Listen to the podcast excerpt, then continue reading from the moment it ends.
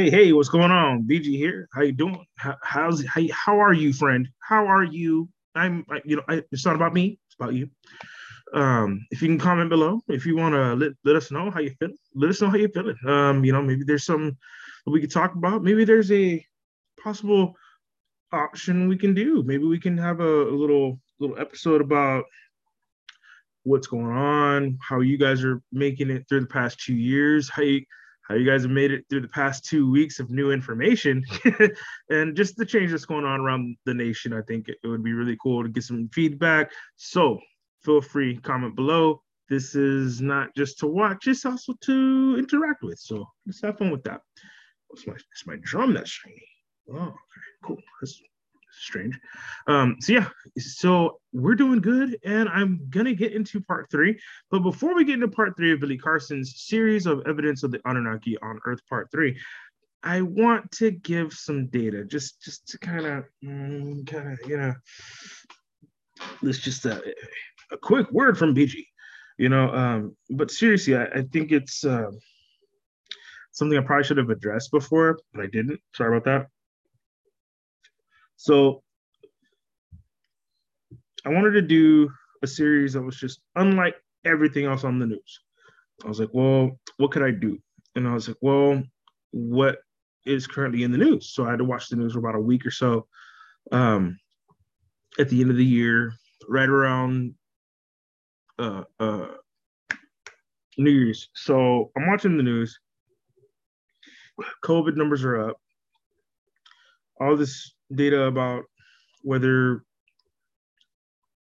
all these things. It's just there were a lot of things that were being said, and I'm not gonna get this video pulled for that. What I'm gonna do is I'm gonna and I I, I, I, can, I knew it. I was like, if I'm gonna make a video, I'm gonna do maybe something you can't pull me for. And the truth made sense. I was like, well, we could do the truth. We can just, hey, what's truth? I don't know. Just talk about truth. No, that didn't make sense to me. So I was like, well, let me do something that no one else is getting pulled for. Religion sounds fun. Let's go. So, politics aside, all the craziness around the world with a, a, a virus or whatever, I'm not going to address that. I'm not doing that here. I'm not going to do that on this podcast. I don't plan to debate anything about that right now. I don't think it's my place. I honestly don't think I'm an expert at all that would have any data to support anything that I would say. So I'm not going to do that. And when I went into the whole evidence of Anunnaki on Earth, when I did part one and two, I didn't really give my side. I, I didn't say anything at all. I actually just said, "Hey, here, here it is, Billy Carson. Here you go, boom," and I just let Billy kind of take it off. And um, it was it was good. Part one, part one was great because it's more like oh, okay, biblical to this other story. Okay, mm, kind of easy to follow. Part two was more visual. He had a lot of visuals in his podcast, and I did not play them. It, was an audio podcast only. So for the people, and I think for j- just just for just to take in the, the this data better, I think having the visual helps. And, and, I wanted to really allow Billy Carson, who's been on many very legit places. You know, he's not just on Ancient Aliens on History Channel. He has his own broadcast company. He's working with Dame Dash on Fox on, on a whole new Fox network. I don't know if you guys have heard of it. I'm not kidding. Fox Soul. Fox Soul. So Fox Network has given Dame Dash his own network, and he's exclusively going to Billy Carson, the, the brother you're about to hear today, and the person you've heard for the past two two, two videos, or I'm sorry, past two past two podcasts. Um, when you hear from him, I'm I'm t- trying to tell you, he's legit. Like he talks to the real people. He goes on location. Um, when when I was able to, I, I had followed um, Art Bell for years. Uh, I, you know, AM radio was a thing in my house for sure growing up. Um, but when I would listen to Art Bell late at night or whatever, it was always like, "Whoa, man, this is this is so, this is either make believe or this is the most intense story no one's ever talked about." And he was probably the first person I ever heard speak of Erich von Däniken or um, the the writings of Zecharia Sitchin. No one had talked about that before. When he had Billy on, I was like, whoa, okay, it got real. And because it was not not just a person that looks like me, but as someone who is as inquisitive as I am, who asked the questions I did. Um, I've been following Billy Carson for at least a good eight, eight, nine years, you know, and it's something I didn't speak about. Um, from a church standpoint, I was still working with Baptist churches. I was still getting paper checks, you know what I'm saying? And, you know, once 2012, 2014, you know, I really wanted nothing to do with the grouping of religion. This this this thing where you go to a building and oh, we're First Presbyterian Baptist, we're first First Baptist of Catholicism. Like I mean, there I, I was getting paid from a a non-denominational church uh, lived the life that followed Hillsong from Australia, but played American songs that were apparently written or produced by Justin Bieber. I don't know. I, I don't know. I don't know where the music came from. I just played this shit. But I mean, eventually you got to start asking questions. You got to start looking around like, what the fuck is going on? What is why is the story not driving? You know, and I have friends of other faiths and whatnot, and um, met a great friend of mine who um, married, and I'm, I'm not gonna throw names out. I'm not gonna do all that. It's rude, but um, yeah, for someone to bring in the uh, Jewish denomination to me was pretty cool, and I was able to have a, a, a good sit down with someone who went to shul, you know, for real, for real, like someone who knows, hey, racism is real and it goes for Jews too. And I mean, we had great talks. It was amazing, very insightful. And with that being said, I wanted to again just do what I've done in, in regular life when I'm having these conversations with people who may believe something different. It's amazing how much our stories jive but don't. You see what I'm saying? Um, at one point, there was a uh, Indian gentleman I worked with, uh, Mahindra, uh, a long time ago. Was over at a this large Marriott location. Cool, cool guy. He was one of my bosses, and um, he had made a comment, something to the liking of like, "Yes, we know this is a hard job, but Vishnu will see us through it." And we all had to kind of like look around, like, uh, well, we don't do Vishnu down here, homie. Uh, yo, uh, uh, Jesus will see us through. like we had to like like you know, kind of tweak it in our minds to make it work. But he had a very good conversation about that. He's like, no, the way you guys look at Jesus is the same way we look at Vishnu or Buddha. Buddha being someone not from here who brought these teachings and other iterations of what faith can be, what the mind can do, what the body can do, what people can do together. You can do a lot together if you're on the same wavelength, the same thought path, the same pattern. Like, like just there's just a lot of simplicity and and and uh, he he made the analogy. There's beautiful simplicity in how ants work. I was like, whoa, what the fuck? so I mean, again, I'm hearing all this at work, like, nah, whatever, uh, let's get the job done. But no, he made a good point. He's like, you know, these ants, they're they're we can do whatever we want to for these ants you know, they spent millions of dollars to make this building, to make everything all perfect and pristine. We still fight ants. That's powerful. But ants are only powerful if they work together. We can get this done, but we have to start to if you if you want to use your mind this way, you begin to think like a group of ants. It's the easiest way to get a large, large job done with a small amount of people. Because again, if you're delegating options, delegating roles, you do kind of want an colony. You don't want independent thinkers. You don't want this one guy, oh, I'm rolling tables. Well, why are we putting out tables? Why don't we why don't we just put out chairs? No, no, no, no, no, no, no. Don't don't think on your own. like, like these are these are moments where you don't think on your own. No, I mean, dude, we were working for a large company doing huge events for thousands of people, weddings. I mean, we even did a, a full Hindi wedding and we had the elephant there and everything. It was just like the whole entire um, joke, if you will, of um Apu's wedding in, in The Simpsons. It's not a joke. It's shit's real as fuck. Um, yes, they do have elephants at the wedding. Hundred percent. It is hundred percent true. Um, they did it for one day only. I do believe we rented that elephant from the zoo. Wow, wow, it's crazy, crazy stuff. But again, this is a religion you know this is this is what they this is what they believe. They believe you know the the uh, the, the delivering of the dowry aka the wife to the husband is done in a certain ceremonial fashion. Same thing for jewish weddings as well. There's a certain fashion certain ceremonies that they'll do. Uh, catholic um, catholic weddings are completely different working for an event company, you learn all religions pretty quickly because you better be able to accommodate. So it was something to where, okay, cool, there is not just one book.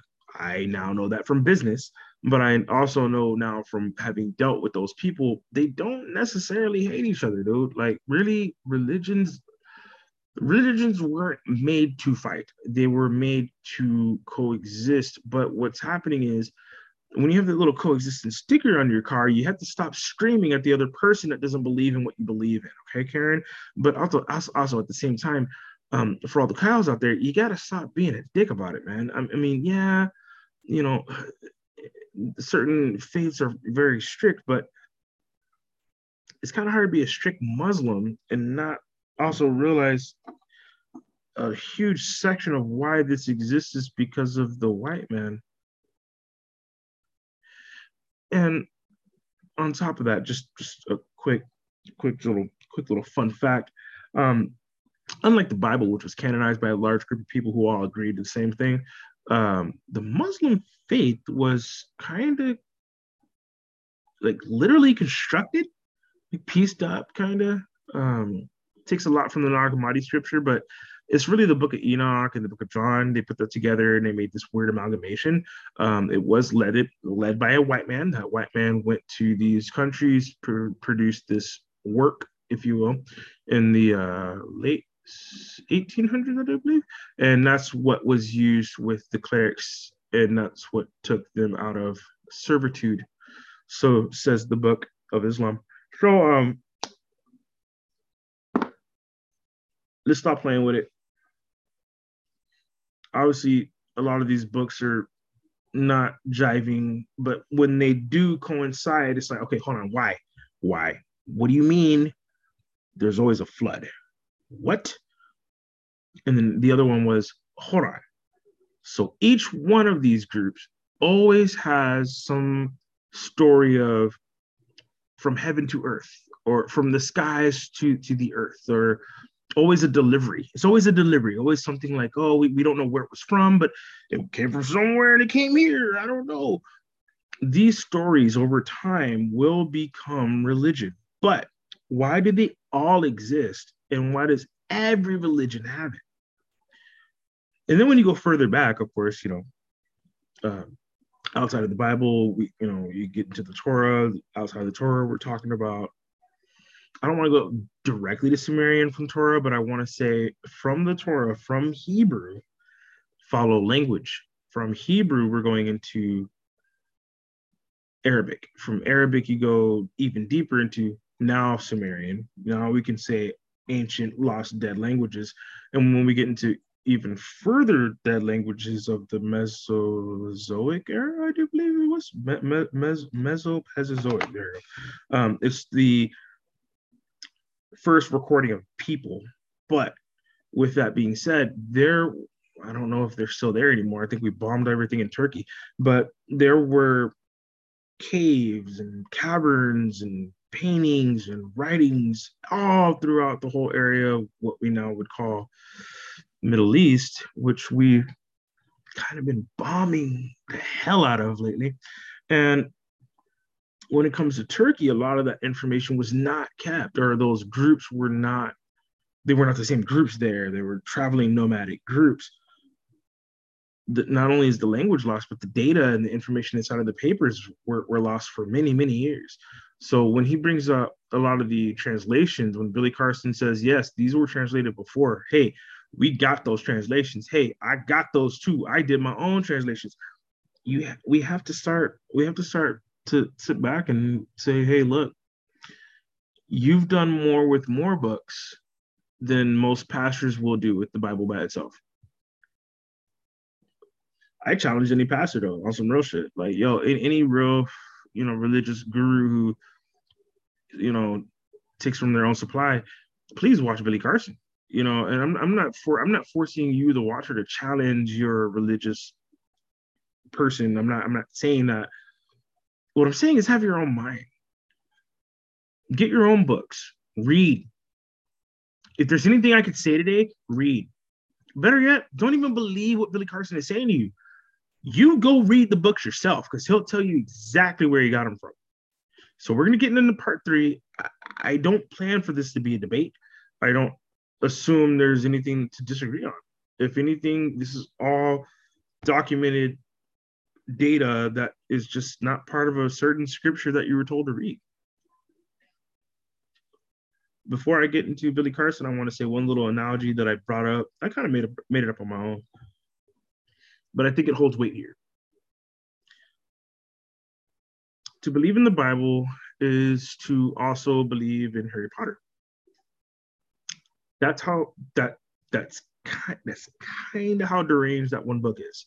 Now, with that one book being so pieced up and vague, it's just as well to say, yes, I believe everything in Prisoner Azkaban, Harry Potter.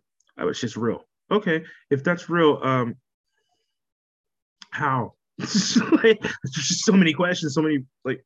Well, hold on. I mean, and if you don't take all the other books in, into account, then it's like, well, what do you do on Malfoy? Well, no, no, he's not in this book. You know? like we can't we can't be we can't be selective in that way. We have to cut that out. It, it's 2022 i think it's time we can all as adults have that santa claus moment and we can start to realize yeah the stories that we were told probably were not true or were not told in the sequence they should have been. Um, only after putting together so much data can you now find out oh well hey turns out jesus probably never died. And uh, there is a lineage of his name. Hmm. They were children. Hmm.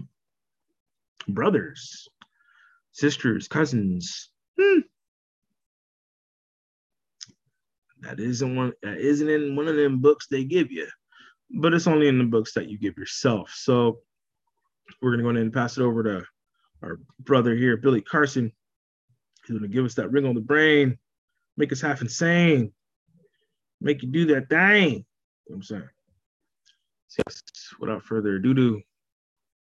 and I will put myself right meow over here. Hello. All right.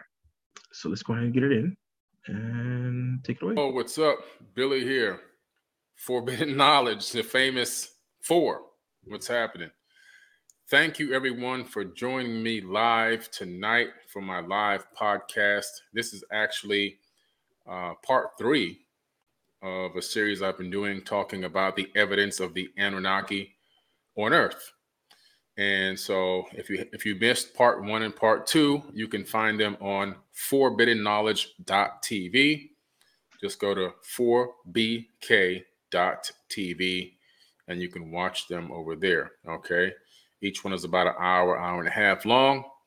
And uh, for the first two episodes, I was really talking about.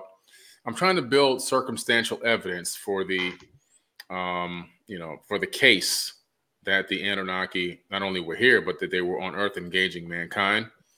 And so, like I said before, in a court of law, you know, we, we have our system set up over here, our institutions set up. Basically, uh, you know, if you have enough circumstantial evidence in a case, you can win the case, right? You can win the argument. And so what I've been doing is pulling together circumstantial evidence from various different sources from all around the world, evidence in ancient texts, tablets, scripture, cylinder scrolls, papyruses, uh, from uh, actual historians, linguists, translators, uh, uh authors, and of course, a- ancient sites, and putting it all together and saying, hey, we have a very strong case that the Anunnaki not only were real, but that they also engaged mankind on this planet, the planet Earth, right? And so that's what we're doing. I see everybody here in the chat. Hello, everyone. I see all the great messages and all the hellos. I got the Batman shirt on today, okay? Because that's my superpower. Every day I'm Batman. I got to go with the knowledge. That's the only thing Batman has is the way he thinks, right? He or he exercises and he thinks. That's, that's all. Yeah, that's all he has, and he's got to make that work. You know. So uh, every day I'm Batman. Every day I'm Batman. I got the Batman watch on today. Right. So uh, I'm going to go in today. It's going to be uh, episode three, basically evidence of the Anunnaki, and I'm going to so I'm going to start off on the PowerPoint where I left off from last week. I was getting ready to go into the solar system. The first the first couple of episodes were about the ancient war in the Pleiadian star system. People then, uh, because planets were getting destroyed, fleeing from those uh, from those planets and those that region of that sector of, the galaxy and moving on to other areas, other star systems, because of the damage and the debris that was causing havoc in their sector. And so they had to create breakaway civilizations. They became space refugees, literally. Uh, we talked about some of them ending up in Orion, Aldebaran, um, Zeta Reticulus, and Sirius, A, B, and C, and, and various, and you know, the dog star and everything, various different star systems. And then uh, we also talked about the fact that some even uh, crash landed on a planet that orbited a brown dwarf star, which gravitationally was captured by our solar system here. And that is, uh, we know in the Enuma Elish calls it the planet Nibiru. Nibiru orbits a brown dwarf star. And now modern astronomers have found that star. They have found that solar system, that mini solar system within our Oort cloud, our inner Oort cloud area. And it's now called the inner Oort cloud. And there are two solar systems, ours and a secondary one that does exist. And so, and they orbit each other. So we're going to go into that today a little bit. All right. So I appreciate that. Um, let me make sure this mic is properly attuned here. One second. Let me just check the mic, mic check just to make sure. Yes, I am on the LCS. Okay, we're good there. All right. Excellent.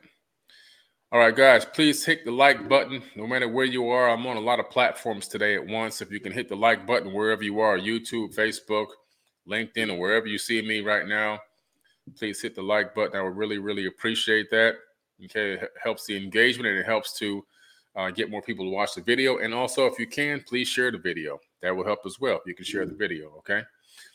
Uh, we're gonna go in here and do a little share screen, and let me Go to share my screen here.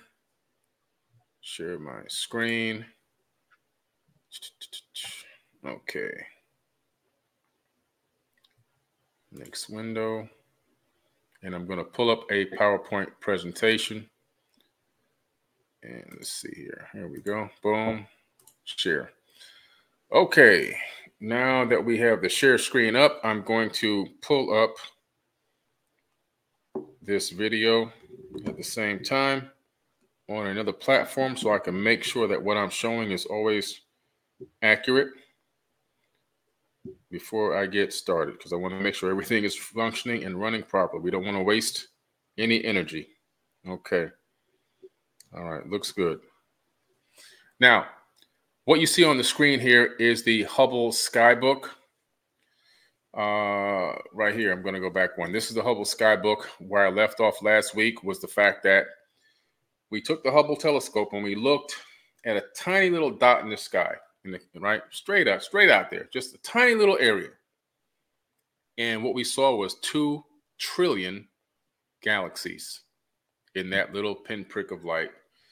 Once we zoomed in with that incredible technology, we were able to distinguish over 2 trillion galaxies, not planets, not suns, galaxies, each holding billions of stars. So we know that the universe is amazingly huge. Uh, it may potentially be infinite, not because it's infinite in size at this exact moment, but because wherever consciousness goes, consciousness actually expands our reality, right? So the more you look, the deeper you look, the more you're going to find, the more the edge of the universe just is going to become further and further out. Now we do know that there is a redshift happening, which means in a redshift, that means that things are moving away from you, right? And we know that by specific calculations in redshift, we can tell that the galaxies are all moving away from a central uh, starting point.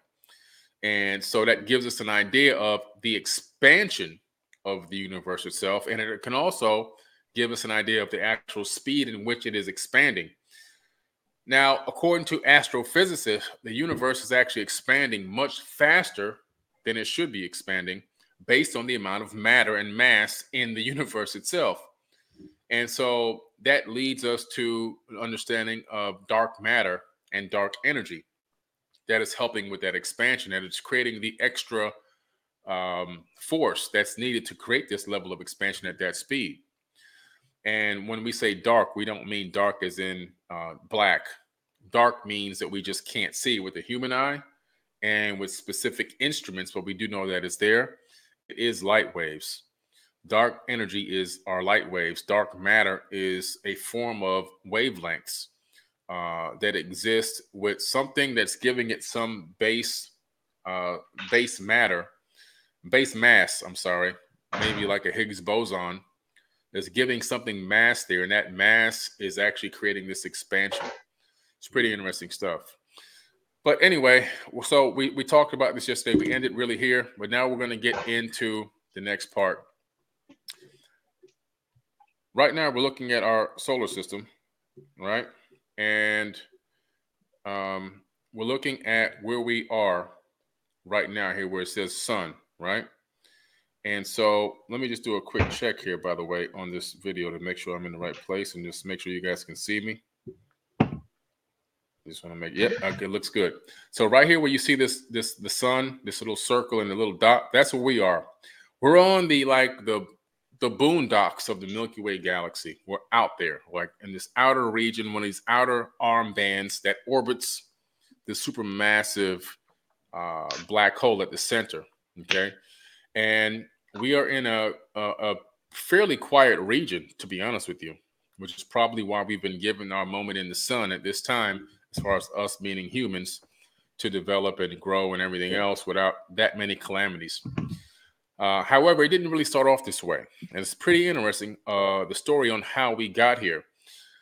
When I'm talking to people about aliens and saying that aliens exist and aliens engaged uh, this planet and and and did this and did that, a lot of people tend to get very offended by that. Believe it or not, they get angry sometimes because they think that I'm taking away the accomplishments of, of our ancestors when it's actually not true.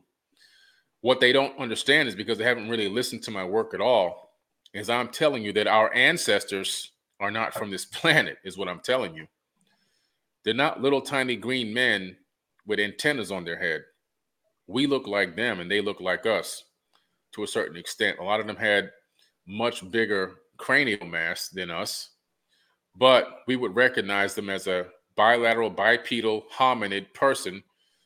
Uh, the only difference is their their their stature was much larger than ours, and they appeared to be godlike because they had a lot of knowledge and they had a lot of technology. And so, because of that, we deified them and worshiped them. Okay. Now, another thing we have to realize is that even the people on this planet, humans, Homo sapiens sapien, we're not even from here. Matter of fact, the planet itself isn't even from the Milky Way galaxy. Let me explain. Scientists now know we are not from here. This is an official peer reviewed science report. Imagine the shock of growing up in a loving family with the people you call mom and dad, and then suddenly learning that you are actually adopted. This is the sense of shock that came as scientists announced that the sun, the moon, and our planet and its siblings were not born into the familiar band of stars known as the Milky Way galaxy, but we actually belong to a strange formation with the unfamiliar name of the Sagittarius dwarf galaxy. Not the Sagittarius constellation, the Sagittarius dwarf galaxy. All history books have already been rewritten, all astrophysics books have already been rewritten. This is now new peer-reviewed science that's actually being taught at university. This is not a mystery. It's not a conspiracy. This is now science fact.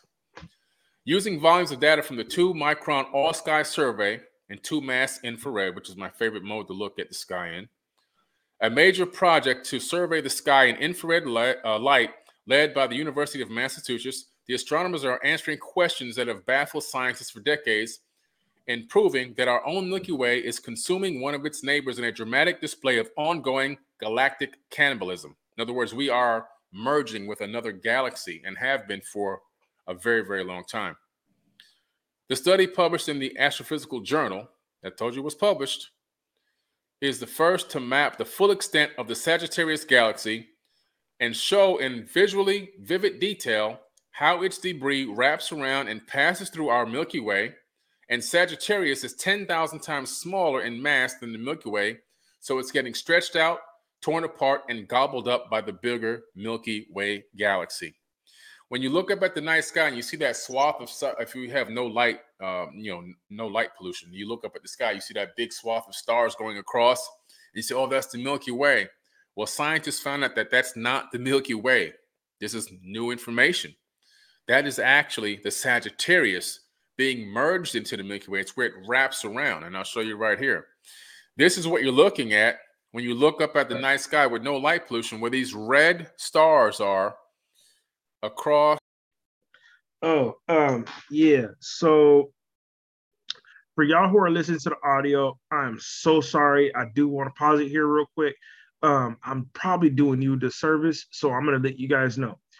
For everyone here in the audio podcast right now, this will be presented in visual on the YouTube page. So you can find this on YouTube at A New Wrinkle on the Brain on YouTube.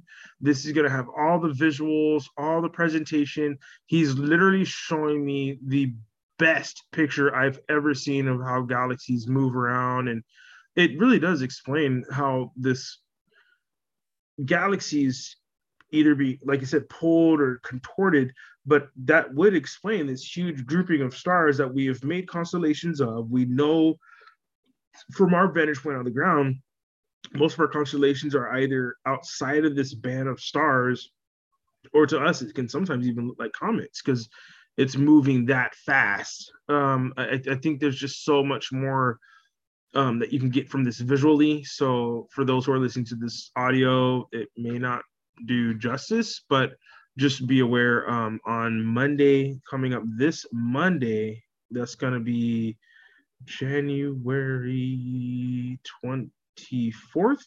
Yes, this Monday, January 24th, you will be able to visually see the Billy Carson part three. And this is going to give you the full visualization of the stars, the star maps he's using, the Sagittarius dwarf galaxy map that he's showing currently. I, mean, it's it's a it's an amazing map. Uh, you can find this online as well.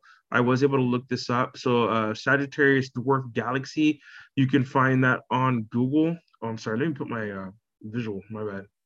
I'm here. Yeah, yeah. There we go. I'm still here. All right. Yeah. Um. So yes, you can find all this online. I'll, I'll try and provide some links as well, just just in mind to where you can at least click on stuff in the audio podcast to where you can see some of these visuals.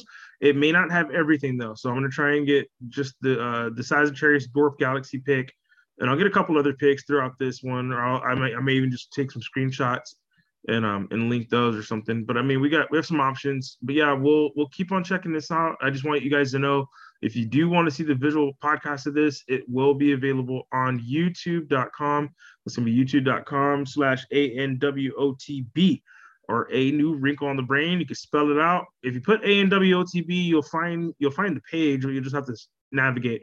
Um, if you want to find this particular link, I will be providing the premiere link. It's not going to be a full podcast yet because again, the premiere will be on Monday, the 24th. So I'll give you the scheduled premiere you can link that into your uh, Google calendars, Apple calendars. Have fun with that. But um, yes, again for the audio listeners, sorry, my bad. But videos coming soon. We appreciate your patience. Thank you. Here, okay. Let me see if I can make this more full screen for you too. Uh, where these red stars are,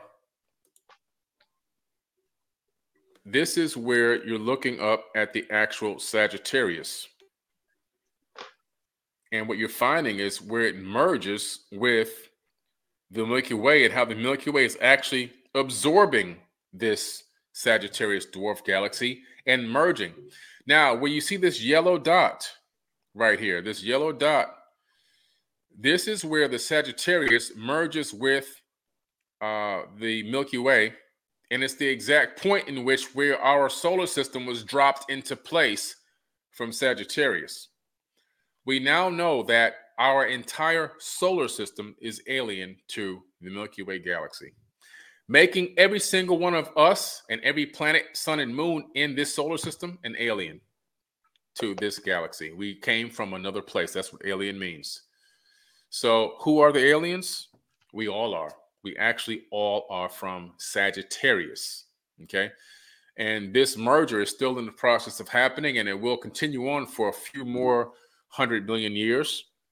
Uh, and then the Milky Way galaxy will be merged completely with this, and all these additional stars and planets will be added to the Milky Way galaxy.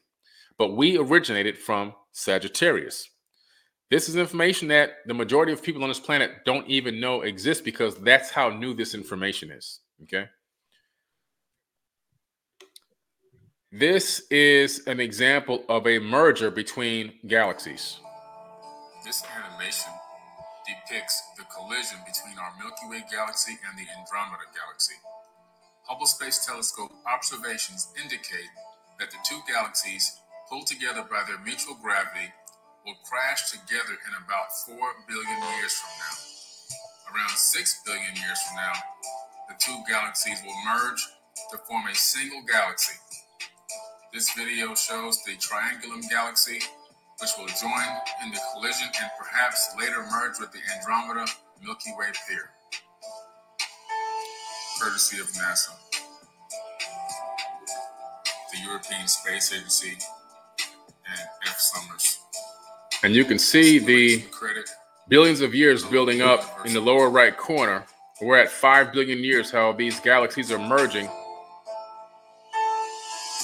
So we're getting very close here in the merger. Soon, the Milky Way and Andromeda will be one complete galaxy. Now, I'm gonna I'm gonna pause it one more time. Uh, I, I I don't want people to feel that we're getting off topic because this does still have to do with the Anunnaki. Okay, um, but we have to understand there are mergers. There are things going on in the skies we don't understand. There are professionals out here that are rewriting history books literally and yeah this is going to get pretty serious. This is this is where this podcast is about to take a pretty pretty big turn. He's confirmed so far several things. Let's just understand what billy carson's able to confirm so far.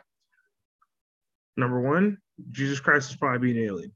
Number two the story of jesus christ is more than likely incorrect. He definitely was placed here. Question let's go back even further. Adam and eve. Was adam and eve a creation story or a story of a segregated quarantined person being forced to multiply? Only that certain person though the, the created one. They, they didn't want the other things that were outside. There were already people here. Cain and abel story. Come on. So if we can confirm so far that aliens, for sure, placement of people, for sure, servitude of man for 250,000 years, for sure. We now have this merger of galaxies, which would explain why this group would have found this place.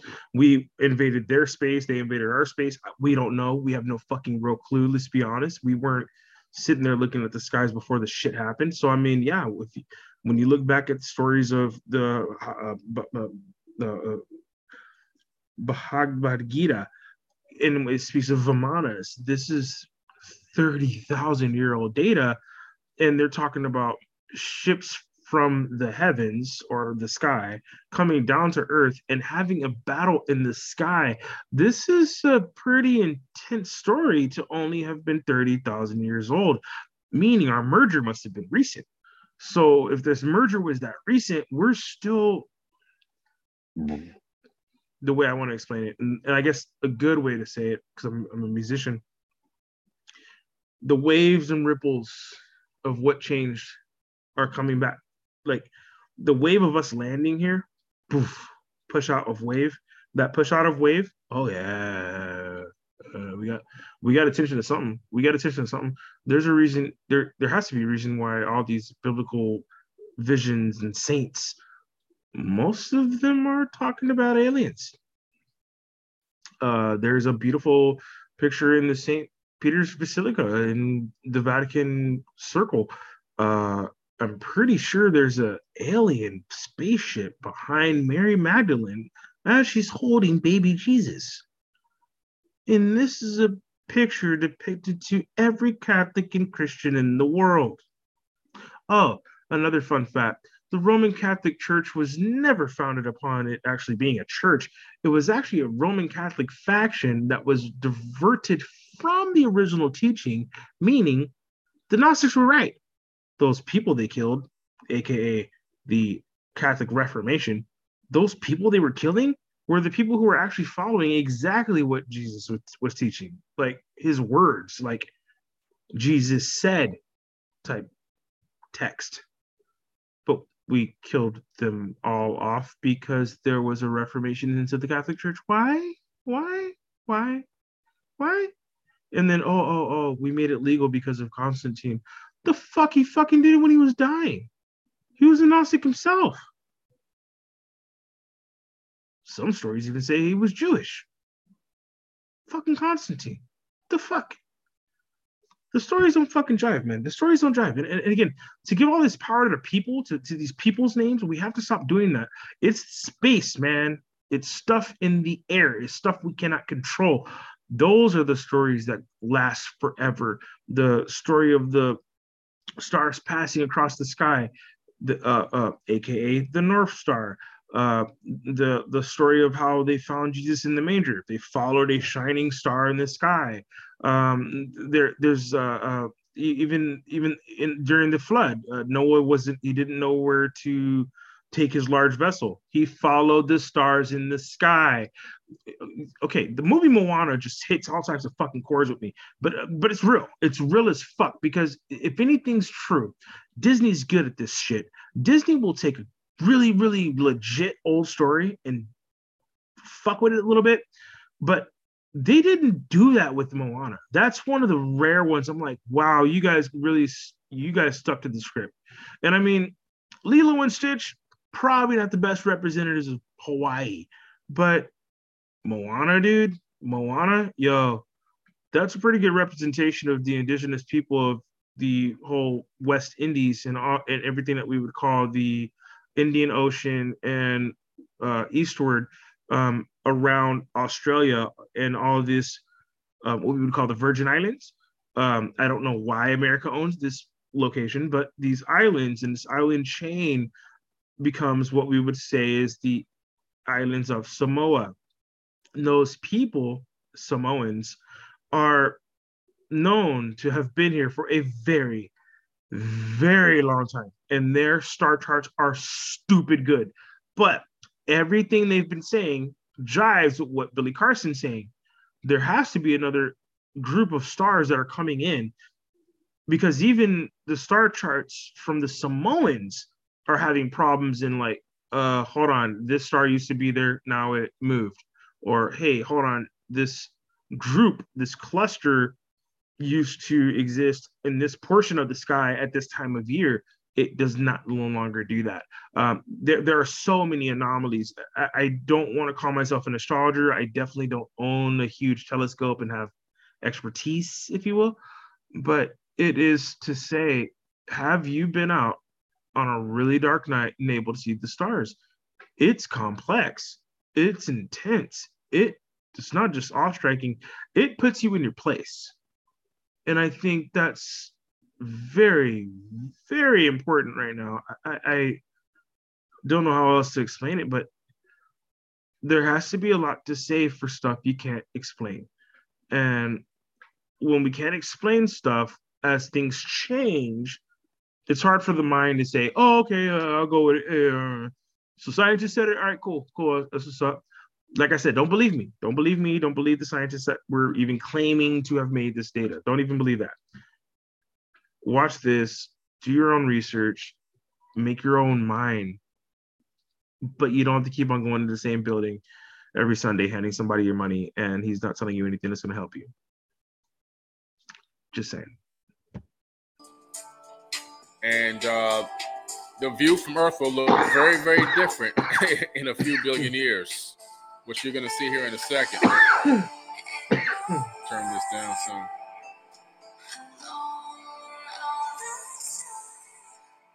So you can see here, billions of years from now, the Milky Way will collide with the Andromedan galaxy. So you're looking at what we now call Milkomeda. Okay. This is what it's going to look like. And ironically, uh, we're going to need a merger like this because our sun is going to run out of fuel. Our sun is middle aged. Our sun only has about 5 billion years left. So by the time this merger fully happens in 7 billion years, our sun will be a white dwarf.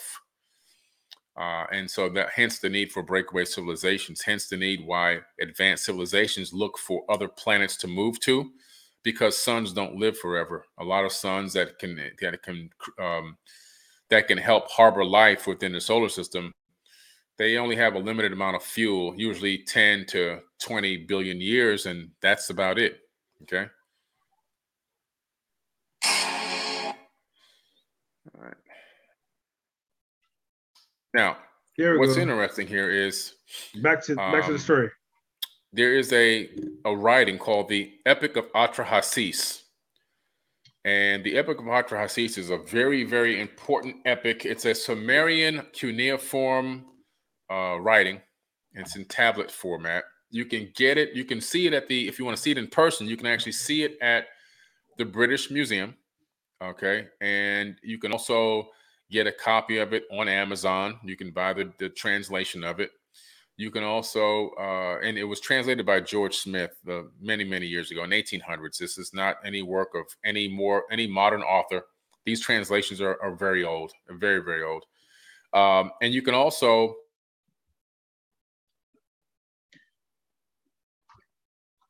CLI Cuneiform online digital library. And you can take one of these stones and you can drop the virtual stones into a virtual translator and you can read them right online for free as well. So there's many ways to get access to the information and knowledge in these in this in these tablets. There's no excuse for anybody to say that they can't, they don't know what's in there. No, we know what's in these tablets. It's it's well known. And I documented in my first couple of episodes that Zecharia Sitchin is a phenomenal researcher and a great man. Uh, they lied about him. They said that he was the only person who translated these tablets. That's an absolute lie. Whoever said that, you can tell right away they never read a tablet in their life and they never researched the tablets. The tablets were translated long before Zecharia Sitchin was even born. All he did was use existing translations, and he left the sources for all his trans, all his work in his books. Every few paragraphs, he left the source of where he came up with the concept and the theory for that part of the book. So he left his breadcrumb trail right there. But people don't read, people don't study. And as soon as one person pops up with something negative to say, millions of people run behind that person as if it's the gospel, unfortunately. And so the Epic of Atrahasis is information that's been well documented and well known for a very, very long time. Long before me, Zecharia Sitchin, uh, you know, Gerald Clark, anybody, Matthew LaCroix, long before we even thought of this stuff was translated. I just want to get that out there for the skeptics. Uh, it talks about the Apsu being the oldest of beings and their progenitor. It talks about Tiamat, uh, who he is, and and what will become Earth. It talks about Mummu, the sun steward of his house. Marduk is Nibiru, planet of heaven. Hmm. And it talks about Marduk a lot. Marduk is also known as Amen Ra. That's who that is. That's Amen Ra in the Egyptian Book of the Dead. Marduk and Amun Ra, same person. They've made he's made it into the Bible, he's made it into the Torah, he's made it into the Jewish American Library, and so many other texts. So does Enlil and Enki, and they're all in there. I mean, people didn't even know that Enki and Enlil were in the Bible. They, they had no idea. The Anunnaki are in the Bible. They're called the Anak. Uh, so these beings are well known and well documented. They, you know, of course, the Bible would have them because they copied everything from the Sumerian tablets. Marduk is used to used to uh, represent a planet called Heaven, and this is in the creation story of our solar system, because he was given power by the leadership of the gods, and so it's a pretty interesting story. What he did was uh, the initial um, copy of this story was in the Enuma Elish, and the original, the oldest version, and in that version, Nibiru was a planet in there that had moons, and those moons had crashed into a planet in our solar system that we know as Tiamat, which we now know as the asteroid belt, because the asteroid belt is, a, is an exploded planet. There was a collision, a planetary collision, millions of years ago, and um, and that collision created the asteroid belt. A huge chunk of that planet Tiamat, which had water bearing uh, and, and land, water was water bearing planet with land on it it broke away with all that organic material in life and it recoalesced in the position we are now as Earth. Earth is a chunk of another planet, which is now the remains of it are now the asteroid belt. That's where Earth came from. And our moon was tugged along. It was the moon of Tiamat and it was gravitationally pulled along into this position. The moon, to me, was in some way much later potentially artificially put into a geostationary orbit, synchronous orbit where we we can only see one side of the moon at any given time by the way that it rotates, and then also, I personally believe, based off of uh, ground penetrating radar evidence that we have from Arecibo, that the moon itself uh, has been mined, and there's something on the inside of the actual moon, some type of a of a structure. Whether it's ancient or not, I don't know, but I can tell you that anyone can get this these images from usgs.gov and take a look at the ground penetrating radar. And it didn't take a, a genius to figure out there's something beneath the surface. That's why it rang like a bell when they crashed a lander into it years ago right? So the Atrahasis epic this is the tablet here. It has a version of the flood story. It talks about the anunnaki coming from another planet it uh, also has a very interesting story because it also it also is talking about um, the fact that there were people uh, living on Mars. They were called the Igigi, according to these tablets. And these Igigi were like this working class Anunnaki. Uh, Anunnaki just means people that come from heaven to earth. It doesn't mean any particular race it's a it's a generalized term. Just like if I was to leave Earth and go to another planet and they say, Where you from? I would say I'm from Earth. I'm an earthling. But I mean, that's just the overall umbrella. Underneath that, then I can go into right, I can go into the I'm, I'm an earthling from this continent, North American continent. Then I can go from North American continent. I can say, well, I'm from uh, this uh, country in the North American continent, and I'm from this actual state. And then I can go down to city. I can even go down to you know, the street and my home address, you know, and then I can even go down to what race I am and what gender. So there's a breakdown there. But Anunnaki is a general umbrella term for people coming from heaven to earth, from space to a planet. These Igigi were up there on Mars. And in Genesis, there's an account of them as well. Uh, these are the angels because they were also known as the angels. They fell from heaven to earth. They went from Mars to earth to go to battle against God, just like it says in the Bible. Anu was the god of the or the leader of these Anunnaki pantheon, and he, uh, his son Enki and his other son Enlil were here on Earth. And when the Igigi realized they had all three of those guys in one location at the same time, and they wanted to go to war against them, and the reason why they wanted to go to war because they got tired of doing all the mm-hmm. work and the labor. They were being treated as slaves, and they weren't slaves.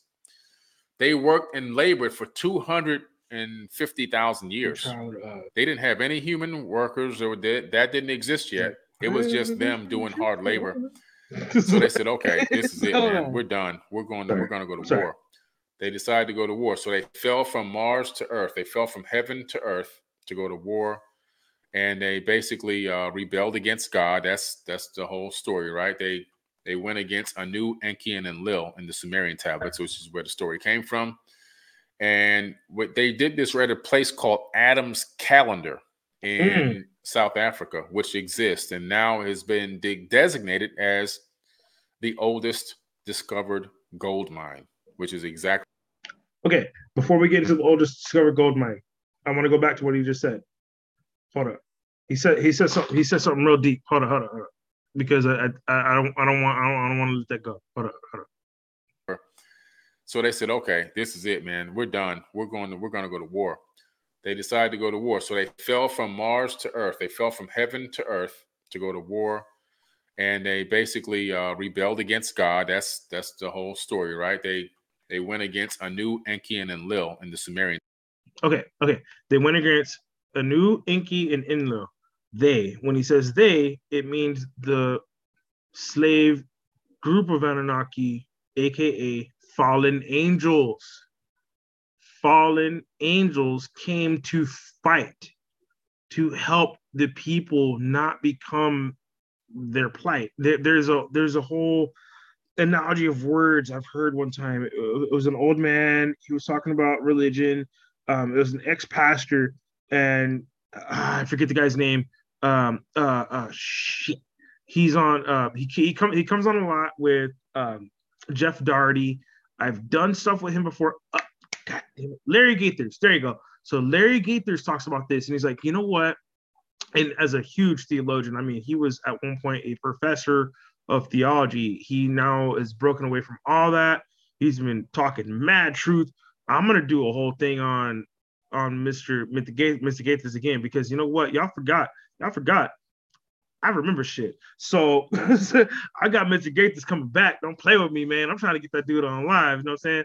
But uh, for sure, for sure, uh, Larry Gaithers has such a beautiful take on how this all is all some bullshit, and really how okay. So if the fight was between Anunnaki gods and Anunnaki that were here on Earth, and then we had some motherfuckers that just show up out of nowhere and they start fighting. That's where you get the Marvel superheroes that's where the superhero epic comes from.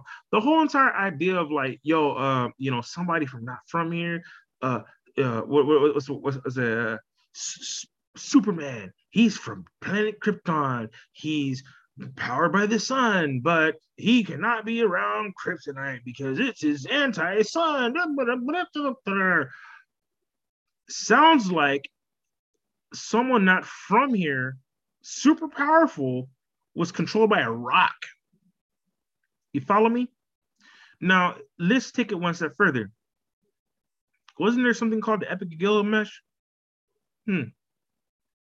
Seems strange that uh, every time you talk to a scientist or a real uh, or a or a current the- theologian or a, a current pastor or something, ask them about giants. Ask them about Cyclops.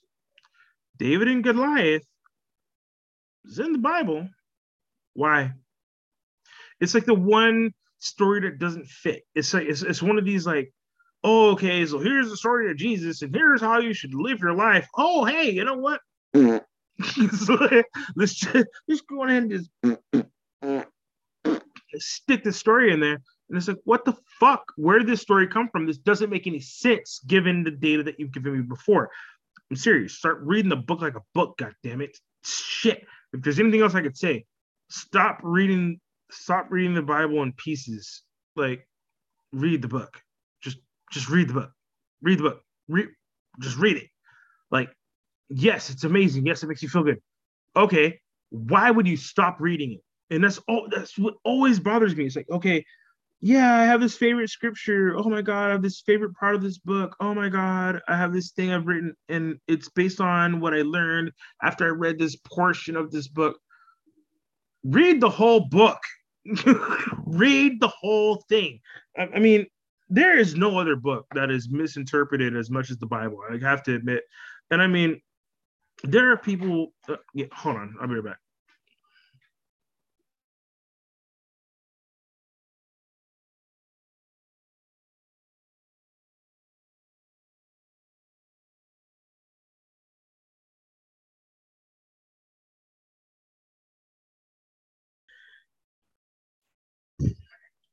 Okay, sorry, I am back. Um, yes, uh, take off from where we left off, and Anunnaki. Anunnaki. All right, here we go. Um, Mr. Carson. tablets, which is where the story came from. Let me make sure that this is sharing the audio. My bad. I, I don't think I. I don't think I clicked the button. Oh, never mind. Yes, I did. All right.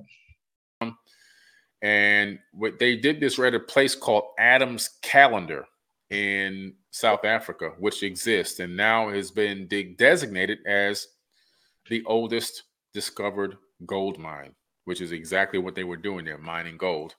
The gold mine dates back to 200,000 years ago. Again, all the alignments are happening through geology and modern uh, sciences linking the ancient tablets and and again more circumstantial evidence, right? So just just really good stuff. And so in the Atrahasis epic, they decide to go to war.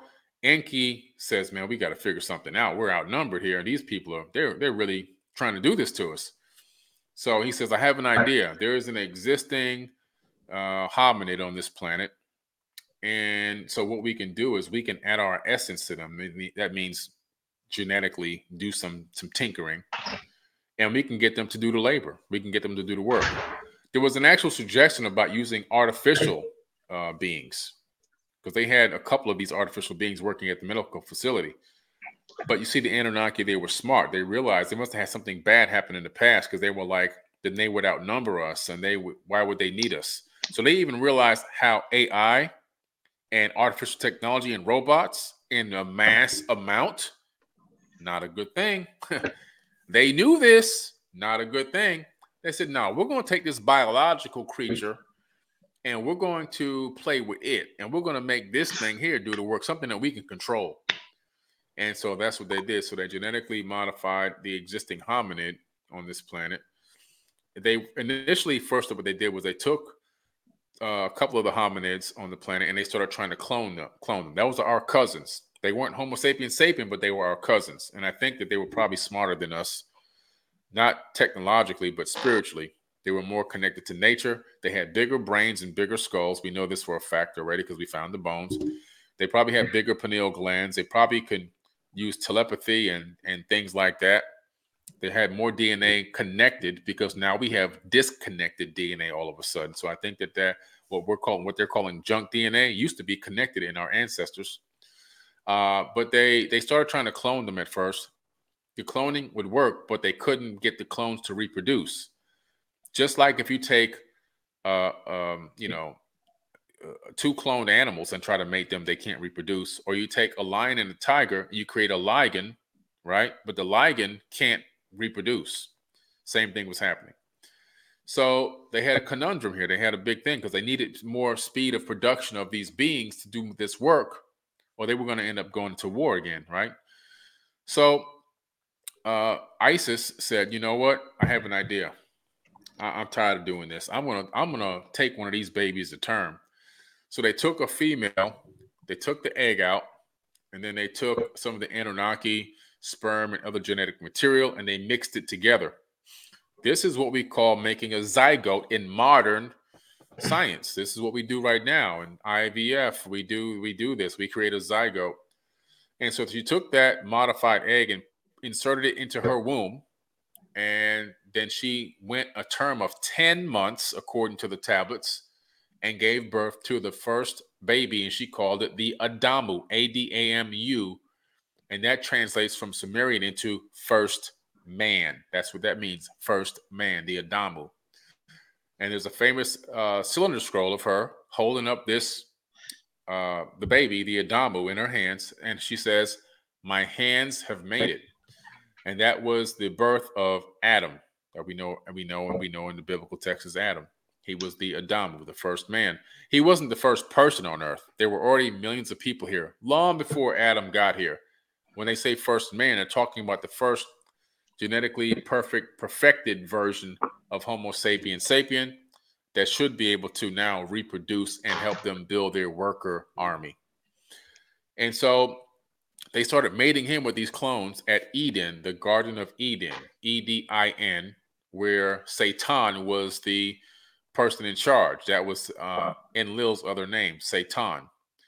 So Satan, the Lord of Eden, oversaw all the operations there, and that was located in Mesopotamia, which is now modern day Iraq. That's where the cradle of civilization is. Okay. Um, and the cl- he was mating with clones, but they weren't able to reproduce. So they said, okay, we gotta we gotta take do something else. They took some of his bone marrow. This is where the whole story about the rib comes from. They didn't take the rib out. They took some bone marrow. They took some DNA from him. They created Eve. They made him and Eve, and they saw, okay, now we're making some progress here. Now we're making now this worked. And the just a uh, uh, quick, quick, uh, quick side note. Just um, quick side note. Has anyone seen the movie Species? It was an alien movie. The alien movie is called Species. It is a space sci-fi flick where a group of astronauts go into orbit. They're up there for a while. They may have, you know, a couple of mishaps and whatnot. They come back to Earth. During the Earth missions, when they're being debriefed and whatnot, they arise to find out that they have a stowaway. At one point, the stowaway was a group of cells. At the next point, the stowaway is a small child. A day or two later, it's a teenage woman. She's going through menopause. She's going, or sorry, going through uh, uh, uh, puberty. So these aliens growing at such a high rate, it looked like human. It looked normal. It, it was something that even you know guys would fall for. This beautiful woman who was obviously highly sexually charged. In the movie Species, long story short, the man brain takes over, and yes, someone attempts to procreate with said female alieness. And with that brings a whole new group of aliens to the world. And um, yeah, the whole Alien series has a lot to do with the movie Species. So without saying they're sequels or not, there is a whole lineage of movies that are just like the old movie Alien. So if you saw the old movie Alien, but you never saw Species, go check it out. It's very interesting. Uh, fun fact the first female alien in the movie Species, when they genetically make her into a body and they are able to say, hey, here's her chromosomes. Hey, here's what she is. Her name's Eve. Fun movie fact. Have fun with that. Garden of Eden, you would find that they had specific times that they would mate. It was like stalls, almost like horse stalls, and they had guards. And you would find that the man that they were, uh, you know, that they were now Homo sapien sapien, they would bring them out to mate with women only at specific times. This place was a giant laboratory, if you will, an outdoor laboratory with guards there to make sure people were mating at specific times. It was a breeding farm. Okay. It was a breeding farm, and you would get in trouble if you were mating outside of the time you were supposed to mate and all this other crazy stuff. It's wild. This is what they were doing. Uh, so it's pretty interesting stuff. This is all in the Atrahasis epic, right? This is why I dig into these ancient tablets because the information in these tablets is so key to understanding what really happened in the ancient past. Because you got people running around talking about Adam and Eve were the first two people, and then from Adam and Eve, we got everybody on the planet. Now you know darn good and well if you have sex with your sister or your brother, and then them baby come out and you and that baby has sex with that baby and there's no way you're going to get enough genetic material to create a civilization of, of 8 billion people. You know good and well it ain't going to work. That's why you're not supposed to have mate with your sister and your cousin and your brother and all that, right? Because there's there's, there's no genetic diversity, which means you're going to end up having uh, deformities, mental illness. Uh, uh, you know, you're going to have a, bo- a, a baby's dying. You're going to have, uh, you know, all this kind of stuff. It's, it's not going to it's not going to work out. You're not going to get the 7.8 billion mating mating the same people over and over again. Uh, billions of people, mil- millions of people on the planet uh, at the time. As a matter of fact, when you get to the when you get to Cain and Abel, when Cain killed Abel, and he was getting kicked out of Eden, and Enlil told him, who was also known as Yahweh in the Bible, he tells him, uh, he he well, he tells Enlil, he tells he tells me, he says, hey, well the well the people out there are going to kill me if you kick me out of here right? What people? Like, and and Enlil's like, oh Yahweh in the Bible. He's like, well, when you go out there, don't worry. I'm gonna put a mark on you. I'm gonna brand you so the people know, hey, this is my dude. Don't touch my boy right here. This is my boy. Don't touch him. So he got branded, and he sent them out. All right, and he says, when you get out there, don't worry, you'll find a wife. And he did. He found a wife. And then you know he began the Canaanites. Right, but the, again, the people were already here. I'm talking about a lot of people all over the entire planet. Uh, so uh, but yeah, that's that's the whole thing. That's why it's, you know Isis. If you read the, the the book of Genesis, which is copied from a lot of the Sumerian tablets and cylinder scrolls, Genesis is the the generations of Isis. That's where Genesis comes from. Genesis, generations of Isis, because she's the one that gave birth to the Adamu. Okay. And then we find these wars occurring all yes. throughout. All Thank after you. they started getting all the people. Mahabharata. Wars, war, war. It was always nonstop battling and fighting. it's interesting because, um, you know, they came from wars, right? They fled. They created new breakaway civilizations. They found new refuge, new homes. They started off nice, and then all of a sudden here come the wars again. It's like they we just can't get away from these damn wars. So it's it's something genetically encoded in, in the dna it's it's it's in the rna it's this it's these epigenetic memories that that that are just playing out through generation after generation over many eons right? Because now we go to the mahabharata and we see more evidence of these ancient wars and these wars were vicious. Not only were they vicious, but they used some weapons that were really incredible. The Mahabharata is an ancient Indian epic where the main story revolves around two branches of a family of the Pandavas and the Kauravas, who in Kurukshetra, they have a war and battle for the throne of uh, Hastinapura. All right. And these battles are pretty consistent. Now, there are a hundred thousand verses, uh, more than that, actually, in the Mahabharata. I have the whole set up here. It's an amazing set. But you find that these people themselves are also who? They're the Anunnaki. they're the Anunnaki. Excuse me. and they're battling each other. It's fighting an asthma attack from yesterday. and they're battling each other over and over again and they're using these incredible weapons to do this to, to do this battling and do this war it's pretty crazy all right Let's see here its longest version consists of over 100000 shloka uh, or 200,000 individual verse lines. That's how big this this thing is. I think let me see how big my set up there is. Uh, it's 10 volumes, and each volume is about 700 pages. That's how big this this this volume set is. About 1.8 million words in total. The Mahabharata is roughly 10 times the length of the Iliad and the Odyssey combined, or about four times the length of the Ramayana. W.J. Johnson has compared the importance of the Mahabharata to the world civilization, that of the Bible, the works of Shakespeare, the works of Homer, uh, the Greek, and also the Quran.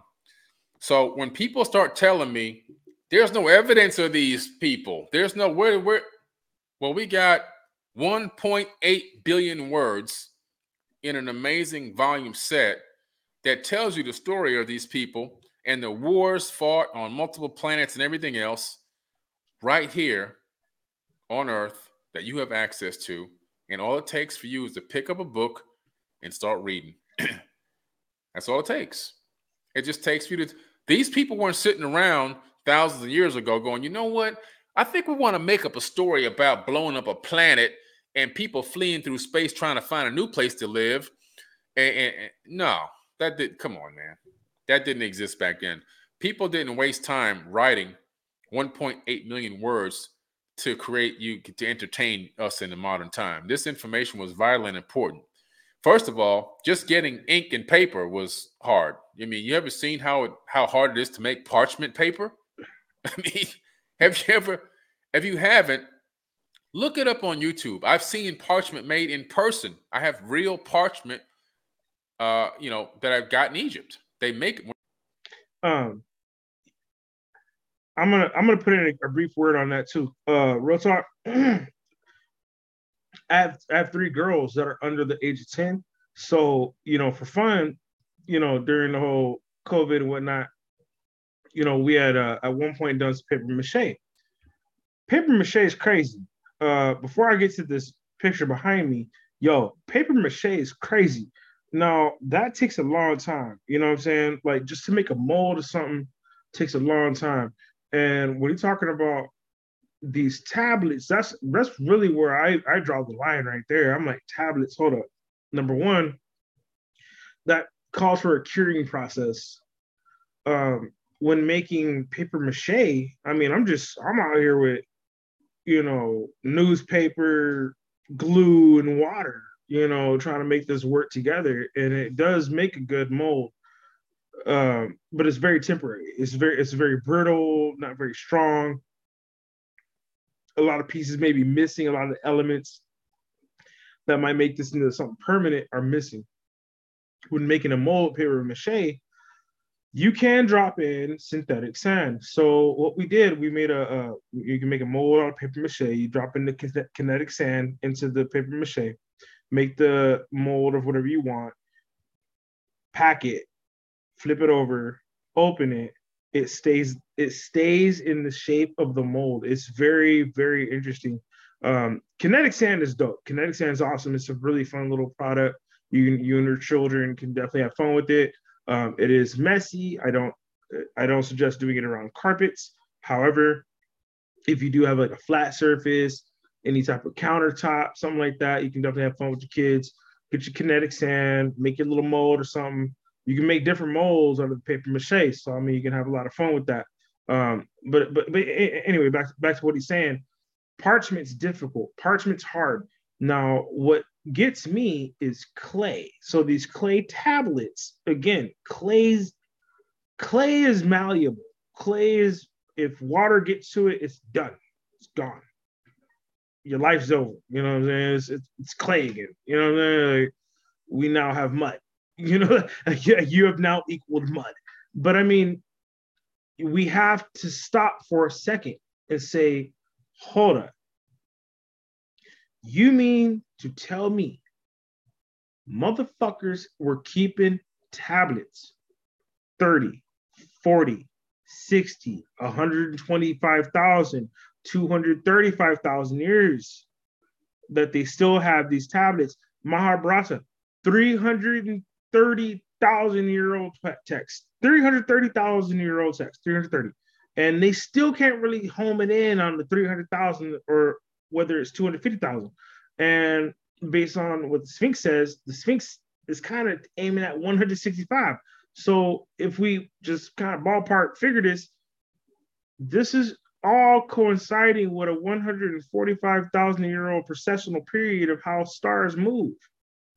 If we know every 145,000 years, stars move, shifts change, and guess what? The world itself changes. Like, like, like earth changes. Every cycle it changes. We, we know that's true. We have data to back it up. We have scientific evidence. We have uh, doc- documented evidence from core samples that prove beyond a doubt a lot of the things we're seeing with climate change are not actually new. This is actually very much so understood. We have a very very good understanding of how this works but we're being played with. Our, our money's being played with. Now they playing with our taxes and whatnot. I don't know if you live in California. I mean, if you do, shit, use a bad, you yo, like my like my nine year old told someone, like my nine year old told somebody who's trying to get slit. You know, my nine year old, you know, she's cold. She's cold, man. She told somebody trying to get slick with her. She's like, you know what? I'm a bad bitch. So if you're still living in California, yo, you's a bad bitch. And that goes for dudes too. Real talk. Uh, yeah, I can't even say you a bad nigga. No, actually, you's a bad bitch, bro. like, like, like, you's a bitch if you still there, really, on some real shit. But I mean, good luck to all y'all in California, man. I, am just really, I'm bummed out what your governor wants to do, and uh, we'll talk about politics another day. You know what I'm saying? I'm really trying to avoid it. I'm trying to avoid politics. Really trying, trying my best. I'm gonna try harder. Um, but yes, let's talk about Vimanas. Vimanas, uh, Vimanas, Bhagavad Gita, the the the Indian epics. We we, we don't talk about that, and, and you know, people eat curry. Let's be real. People will mess around and be like, "Oh, let's go eat Indian food tonight. Hey, let's go to the hookah place today. Hey, let's let's go to a Hotel Six tonight." You're solidifying everything these people speak of and think of. Did you know in the Indian culture, it is to bestow a place to stay is similar of being like Buddha. Not to say, I'm not saying Buddha owned hotels. What I'm saying is, at one point in the Indian culture, it was so ordinary to allow someone to live with you. Or, hey, if you need somewhere to stay, I have a spot. To open your doors and to be accommodating. That is a thing within the Indian and Japanese culture for sure. Um, but those cultures have that solidified in. Um, America's lost that sadly. And uh, again, I don't want to go po- political, but I'm just saying we've lost the melting pot we used to be. And I think the next part of this story is going to be pretty heavy for a lot of people who are like, well, what do we do next? This part of the story is going to give you a lot of that. So I just wanted to put that out there. Sorry, I'll stop pausing. Um, you got about 14 more minutes, and then I'll be coming at you with my with my ending. But yeah, 14 minutes. So I'll give you 14 more minutes. 14 more minutes, all you get. Plans. The flight plans for the Vimanas, and also the diagram of uh, of building them as well. So this is well-known information that you can look up for yourself. It's not secret knowledge. It's not hidden knowledge. It's actually public knowledge. We find, you know, they talk about chariots of fire representing UFOs of one kind or another. These are all in the Bible now. Spoke wheels within wheels, gears of time, uh, the wheel of time or alchemy, and then you know a lot of this stuff is talking about snakes or human DNA in the biogenetic experiment set in a physical space and linear time. We're not talking about multidimensionality. We're talking about real people in a real third dimension here. Gods mating with human women to create the human race in their image. These gods were gods with a lowercase g. They were people just like you and me, just with more knowledge, more wisdom, and more technology. And then you have the blue star gods, the blue bloods or the royal bloodlines descending directly from the gods, which they believe to this very day that they have the right to rule over mankind. The mythical battles of heaven and earth, the physical reality versus higher frequency duality. You have the mythical wars between the gods witnessed and depicted by humans since, the beginning of time. These people were real and the wars were, were real. They weren't fake wars. They happened, they, they occurred, and a lot of the times, human beings were involved in the battles. And a lot of these battles made it even into some of the books and texts known as the Bible, which I'll show you here in a minute. We have weapons of mass destruction, planetary destroying weapons. We have the Brahmastra, which is an astra or celestial weapon, a celestial weapon. Think of that word celestial. That is a big term to use celestial weapon created by Lord Brahma. A celestial weapon is a space weapon that has the capability of trans uh, transcending great distances. It's not a planetary weapon. It's not a ballistic missile. They said celestial weapon. It sometimes is known as the Brahma Astra, referring to a missile weapon as described in a number of the Puranas, the Brahmastra is considered to be the very deadliest of weapons. When a Brahmastra is discharged, neither a counterattack nor a defense of any kind can stop it. Think about that. When a Brahmastra is discharged, neither a counterattack nor any defense of any kind can stop it. We're talking about a planetary weapon, a weapon that can destroy planets and most likely is the size of a planet or a moon. Okay. In ancient Sanskrit writings, the Brahmastra was a weapon created by Brahma along with its more powerful versions like the Brahmashira, the Astra, and the Brahma Brahmata Astra. The Brahma the, the Brahmastra and Brahmashirastra sure. are said sure. to be the mystical equivalent of the modern day atomic weapons, nuclear and thermonuclear bombs, respectively. Okay, they had some serious weapons. You look at the Indus Valley in Mohenjo-daro on Earth.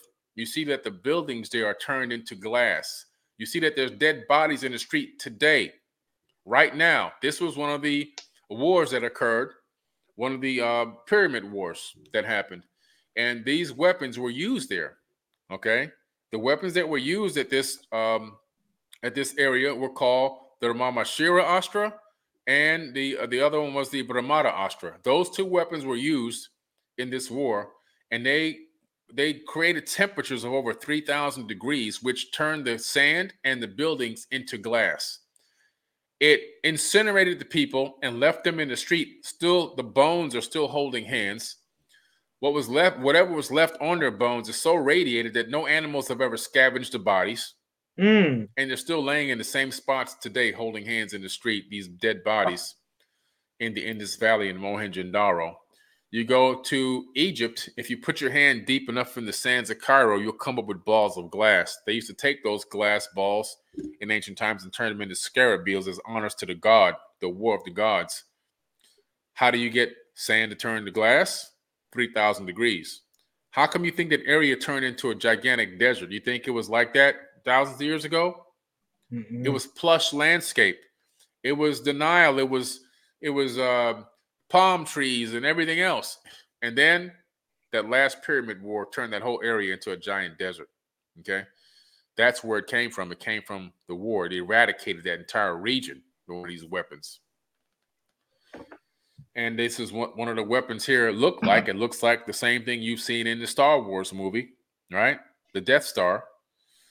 Here's uh, a good example of what I'm talking about in our solar system. You see the Death Star from Star Wars on the left, and on the right, you see a moon. and if you look at this moon, this moon is called Iapetus. And what's interesting about this moon, it's got this three mile high ridge going right around the equator, putting it together like a, a top and a bottom. And then it's got this octagon on it right here, this perfectly shaped optic octagon. And it's got another one on the other side. You can barely see from this image here. But what's interesting is it resembles eerily the Death Star from Star Wars. This object. Uh, okay, okay, hold on, hold on, hold on, hold on, Uh, yo, uh, yo, uh, sorry, uh, had to chime in. He's doing uh something to where we're talking about a planet-sized weapon or a planet-sized planetoid that may cause havoc on Earth. All right, so uh check this out. I'm not a Star Wars fan. I'm more of a Star Trek dude myself. You understand? So for all my Star Trek folk, here you go. I'm not gonna leave y'all out, but we do have the Borg planet. Now the Borg planet is just a huge amalgamation of the Borg ships. We know the Borg ships are cubes. We know that. Like this is not new for anyone who's been into Star Trek, you know what I'm talking about. The Borg are that planetary kind of ant following group. They're not something that's here to save you. They're something here to amalgamate you, to make you into what they are. Now, the Borg have a lot to do with interplanetary battles, issues of, of life and science, but they also integrate the biological with the mechanical and when we get to the point of having a, a, a, a whole planet that's half mechanical, half half organic, this is this is something I don't think we've ever seen before. This is something strategically. How do you fight that? How do you fight that? How do you fight something like this right here? How do you fight something like this right here, where you got this huge planet-sized planetoid thing I mean, call it whatever you want, but this is a pretty mean little pick right now. You know, this is pretty mean. It's pretty nice. Like, this is something like, hold up. So you mean to tell me we can just generate this right here? you know, and it gets deeper into the video games and it shows, you know, the whole cityscape creating the probe that will become what Billy Carson is saying, where it's like, yo, we got this thing that looks like what we would call the Death Star.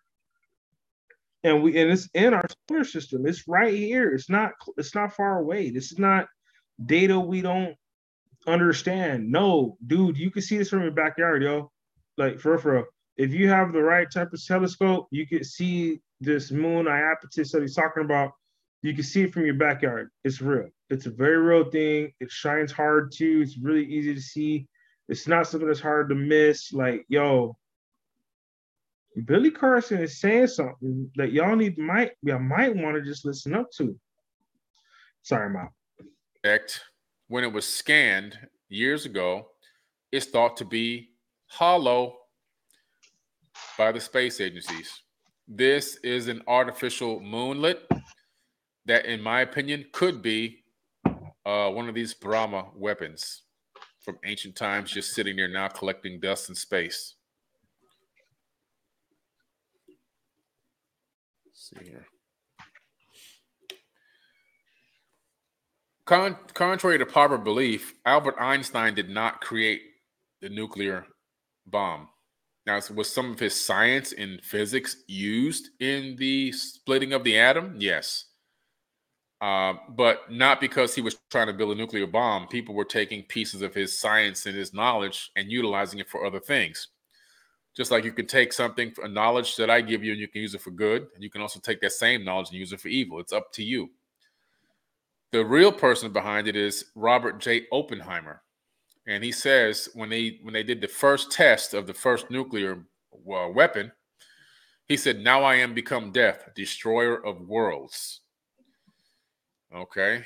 In an interview about the first test of the atomic bomb, first televised in 1965, as part of a documentary called The Decision to Drop the Bomb, Oppenheimer remarked that upon seeing the test, he thought, Now I'm become death, the destroyer of worlds. He was quoting uh, from the 1944 Pramavada, Pramavanda, in his, and that's basically coming out the Hindu scripture known as the Bhagavad Gita. So he's quoting the Bhagavad Gita in his uh, explosion of this nuclear weapon. Again, adding more credence to the fact that these people they know exactly what they're doing. They're getting a lot of these weapons, the ideas and the concepts for these for these weapons, and even the the design and how to build them and what they're supposed to accomplish from ancient text. Because it's all in the text. The text, you read these texts, you read them like a doggone physics book. You can put things together. And he's not the first person to do these these kind of reconstructions from ancient knowledge.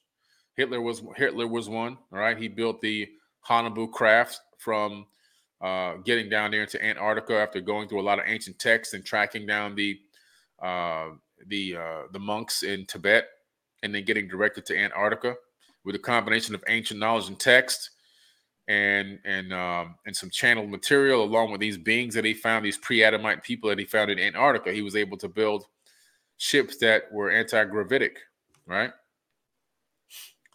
And it always goes back to wars and a lot of these wars even made it into the bible because the bible copies a lot of their information from these ancient tablets the Old Testament is a combination of the Mahabharata, the Bhagavad Gita, the Enuma Elish and the Seven Tablets of Creation, the Atrahasis epic, the Epic of Gilgamesh, the Code of Hammurabi, uh, all these texts made up, you know, and, and, a few more. The Tibetan Book of the Dead is a little bit there. Uh, the Egyptian Book of the Dead, some of that as well in the Old Testament. Uh, but but all these texts are what people over time rewrote, copied from, made little tiny scripture scrolls from them, right? Cylinder scrolls and things like that. And then all of a sudden, somebody even later than that, in 100 AD to 900 AD, decided to start putting these together in the format of a book. And the Council of Nicaea picked what was going to go in, what was going to go out, what was going to stay, what wasn't going to stay. And that's how you got the modern day Bible. It's a hodgepodge of plagiarized content. But the wars from the Anunnaki are evident in there if you go into the book of Deuteronomy, which is what they never want you to read, they never want you to talk about this in church. Nobody wants to talk about this book of Deuteronomy. They don't want to talk about it. I've tried to talk to people about it. Christians don't want to bring it up. They don't even want to hear it because you know why? It's going to prove my point. and the point is two things. The first thing is in the Bible where you see the word God, singular, that's a mistranslation by accident on purpose. By accident on purpose. They actually accidentally on purpose forgot the S. Everywhere where you see the word God in the Bible, it's supposed to be God's plural. They decided to take off the S to bring the same, to keep the idea, the concept of monotheism, a one God religion. But you go back into the ancient text and you translate going backwards, the deeper you go, the more you find out, oh, this is the original translation. Oh, they they modified it. Okay, this is what happened here. And you also find out that in the book of Deuteronomy, these are the wars of the gods using human beings as chattel, like the same thing they do today. You see where God tells the people, kill the entire town if one person worships another God. What other God? Or he's talking about his relatives, is what he's talking about. These people were so jealous of one another. They all wanted to have dominance and control over the whole planet. They couldn't even just take care of the little area that they were in. They wanted everything. And they were using human beings to do it. Suppose you're here in one of those towns the Lord your God is giving you, that some worthless rabble among you have led their fellow citizens astray by encouraging them to worship foreign gods. In such cases, you must examine the facts carefully. If you find that it is true and can prove that such a detestable act has occurred among you, you must attack the town and completely destroy all of its inhabitants as well as all the livestock. Then you must pile all the plunder in the middle of the street and burn it. Put the entire town to the torch as a burnt offering to the Lord your God. Now tell me, do you really think that that's the creator of the universe making this kind of a, a of a statement here? Because if you do, man, you might need to go get your head checked because that is not the creator of a universe. The creator of a universe is not going to go from all the way up top above all the universes and come all the way down in here and say, hey guys, this person might be doing a little something I don't like. Go kill everybody. Doesn't make any sense. It's irrational thinking. It says, uh, it's just it's too funny to me. Then you must pile the plunder. Keep none of the plunder that has been set apart for destruction. Then the Lord will return his his fierce anger and be merciful to you he will have compassion on you and make you a great nation. So he he brainwashes these people into thinking they're going to have this great nation if they listen to him and go kill all these people. They do the same thing today, right? You go to high school, you don't got no money for college. You're just you're like this poor person. You're this poor kid, right? And so what they say is, well, I don't got no future. Well, I got to go join the military. So you go join the military, and then the military says, "Hey, you kid, I'm gonna send you halfway around the world. I want you to take this five million dollar weapon and blow up this guy and his whole family that's riding his camel with this fifty dollar tent. And so you go ahead and you press that button and you blow them people up, and you go, "Hey, I'm a good guy, really. I just wanted to go to college." In your mind, you rationalize the murder you committed because you're thinking, "Hey, I'm just following orders. I, I'm not really a bad person. I'm." You see what I'm saying? They did the same thing to these people. They're doing the same thing today. It hasn't changed. It hasn't changed. And this is why understanding the past is important. This is why knowing what the hell happened is important because they're pulling the same stunt on you right now. And you telling people, oh, thank you for your service. Oh, thank you for your service, and all this other kind of stuff. Meanwhile, these people are killing people halfway around the world for no reason. They don't even know these people. And this is why, since 2001 till today, 27 to 30 military people commit suicide every single day. We're over 300,000 suicides now, veterans, not not live military, active military veterans. Over 300,000 veterans are out of here, commit suicide. You know why? Oh, they realized what happened. They realized what they did. They they somebody with a five thousand dollar suit sent them around the world to kill people so that they can get richer. And when they got back here, they didn't get any benefit out of it. They got no benefit. Matter of fact, most of these people are homeless, broke, poor. Their credits are all screwed up. I know people in the military right now. All of them got bad credit. All of them struggling. They're living from paycheck to paycheck. They, they get transferred from base to base, so they'll go buy a car knowing that they can't afford the car, but they know when they get transferred to the next base, the government has to pay the car off. So that's how they all have nice cars. They don't have any money for no nice cars. Chase. You see, it, it's it's it's it's a pimp game, but they're doing this because in their mind, oh, I'm just following orders. It's okay, but I'm living like I'm I'm getting the free rent. I'm getting the the, the, the barrack. I got the I got my my medical. Uh, I, I got this nice car, you know. Meanwhile, you're following orders of henchmen for a living, and the same thing was happening back then. Didn't change. But if you don't understand what's going on here, then you just go sign up for the military right away, thinking it's all good, not realizing you're getting ready to get used like a pawn. The Lord your God will be merciful on you. Obey him and keep his all the commandments I'm giving you today, doing what is pleasing to him. That's Deuteronomy. Crazy stuff. Here goes some more. Let me show you this one. Kill men, kill women, kill children.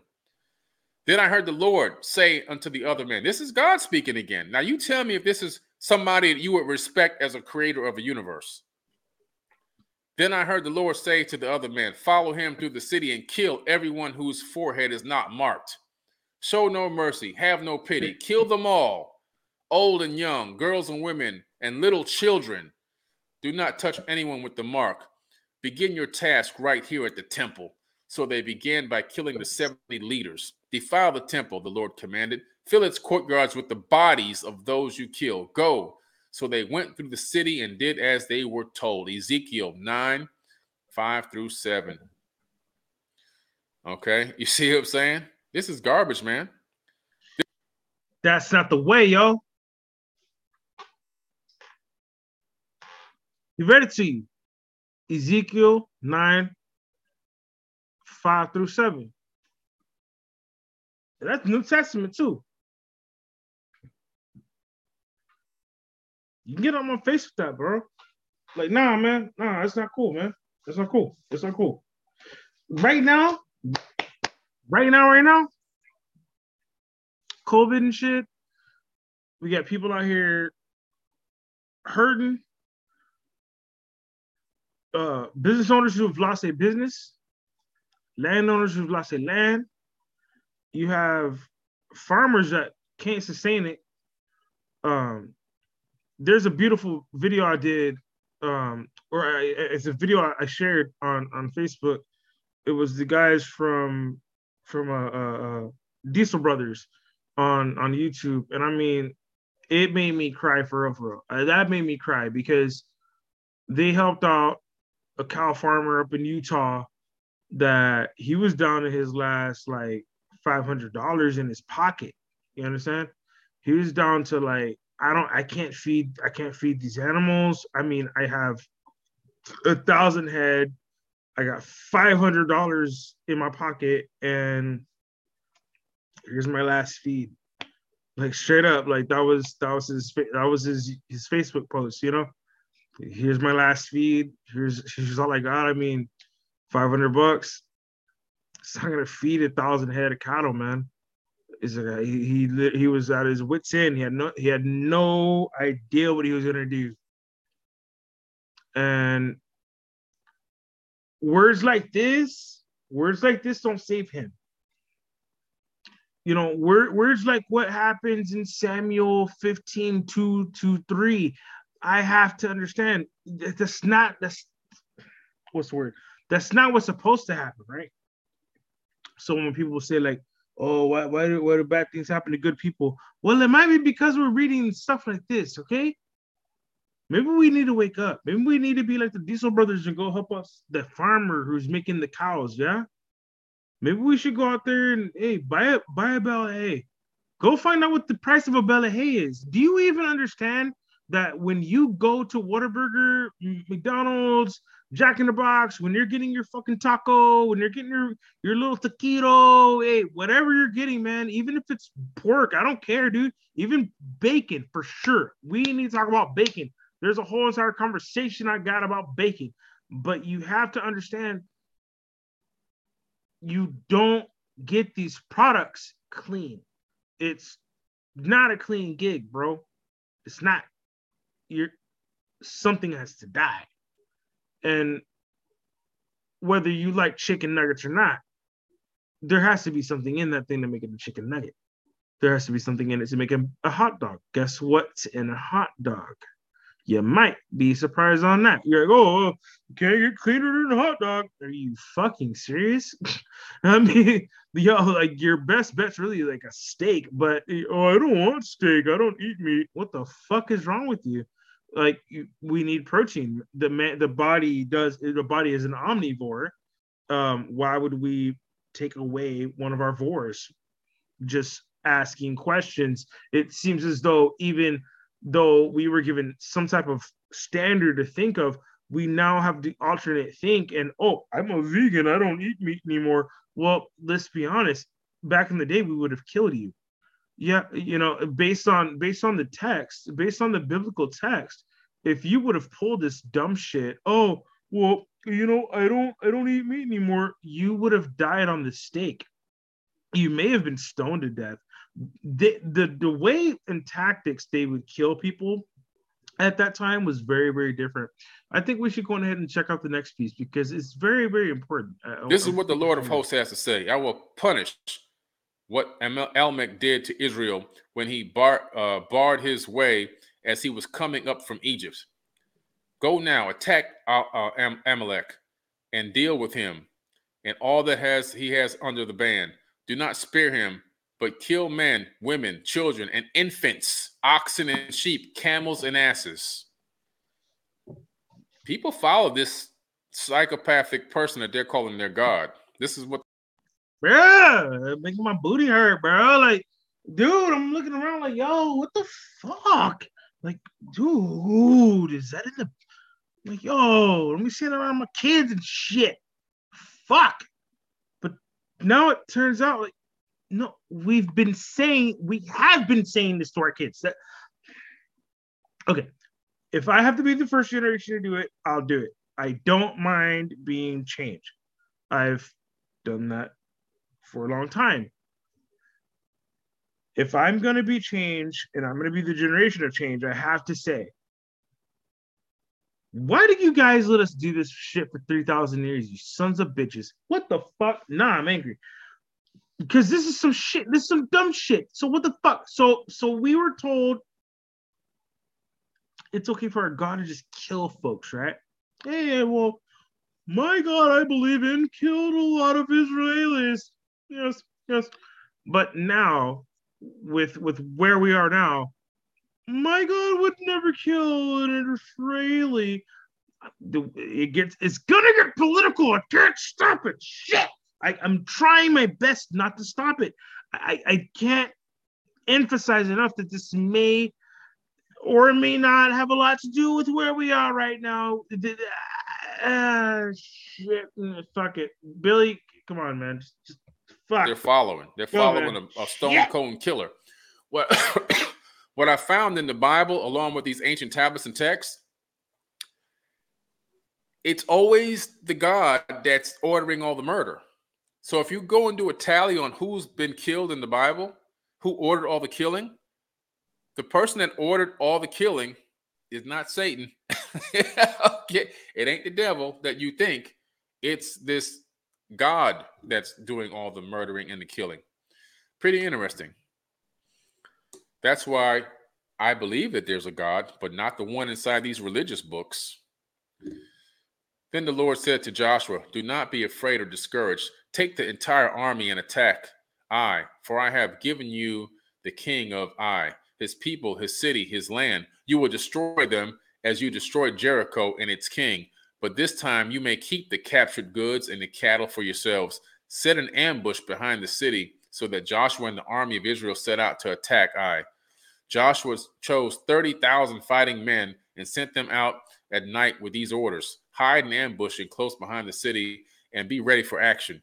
When our main army attacks, the men of Ai will come out to fight as they did before, and we will run away with one of them, with them, and we will let the uh, we will let them chase us until they have left the city. For they will say, The Israelites are running away from us as they did before. Then you will jump from your ambush and take possession of the city. For the Lord your God will give it to you. Set the city on fire as the Lord has commanded. You have your orders. You see this foolishness? This is garbage. These are all these are Sumerian and these are Anunnaki people fighting each other that is spread from uh, Mesopotamia throughout the entire region. But not only that, it went even global because no matter where you read these stories from, it's always the same thing. These gods are commanding their people to go fight another god's people to kill them and take the spoils of war. And then they get more land, they get more kingship, they get more dominance over other areas of land. It's a way of acquiring more, uh, b- building your empire. That's what it is. Okay. This is a good example of what I was talking about. Hey, don't blame me, kid. Those politicians in Washington sent me here. I'm a good guy, really, right? You see this kid here? I mean, this is what happens. This this guy. For the audio listeners, um, for those who are not able to visually see this, I do want to explain what he's showing. It is a very telling visual. It is a meme. In this meme, it is a soldier. The soldier stands strong with his hand, stopping entry of this young boy to see his family. He's walking out of the room with blood on his boots. And he's stopping the child from entering this room by saying, Hey, don't blame me, kid. Blame the politicians in Washington to sit me here. I'm a good guy, really. The kid's crying. He's holding his M16 still hot towards his chest. His boot stain, the same as the stain on the floor and blood, the same boot stain is on the door that he kicked in in order to kill his family. The next adjoining piece of text reads I just joined to get money to go to college.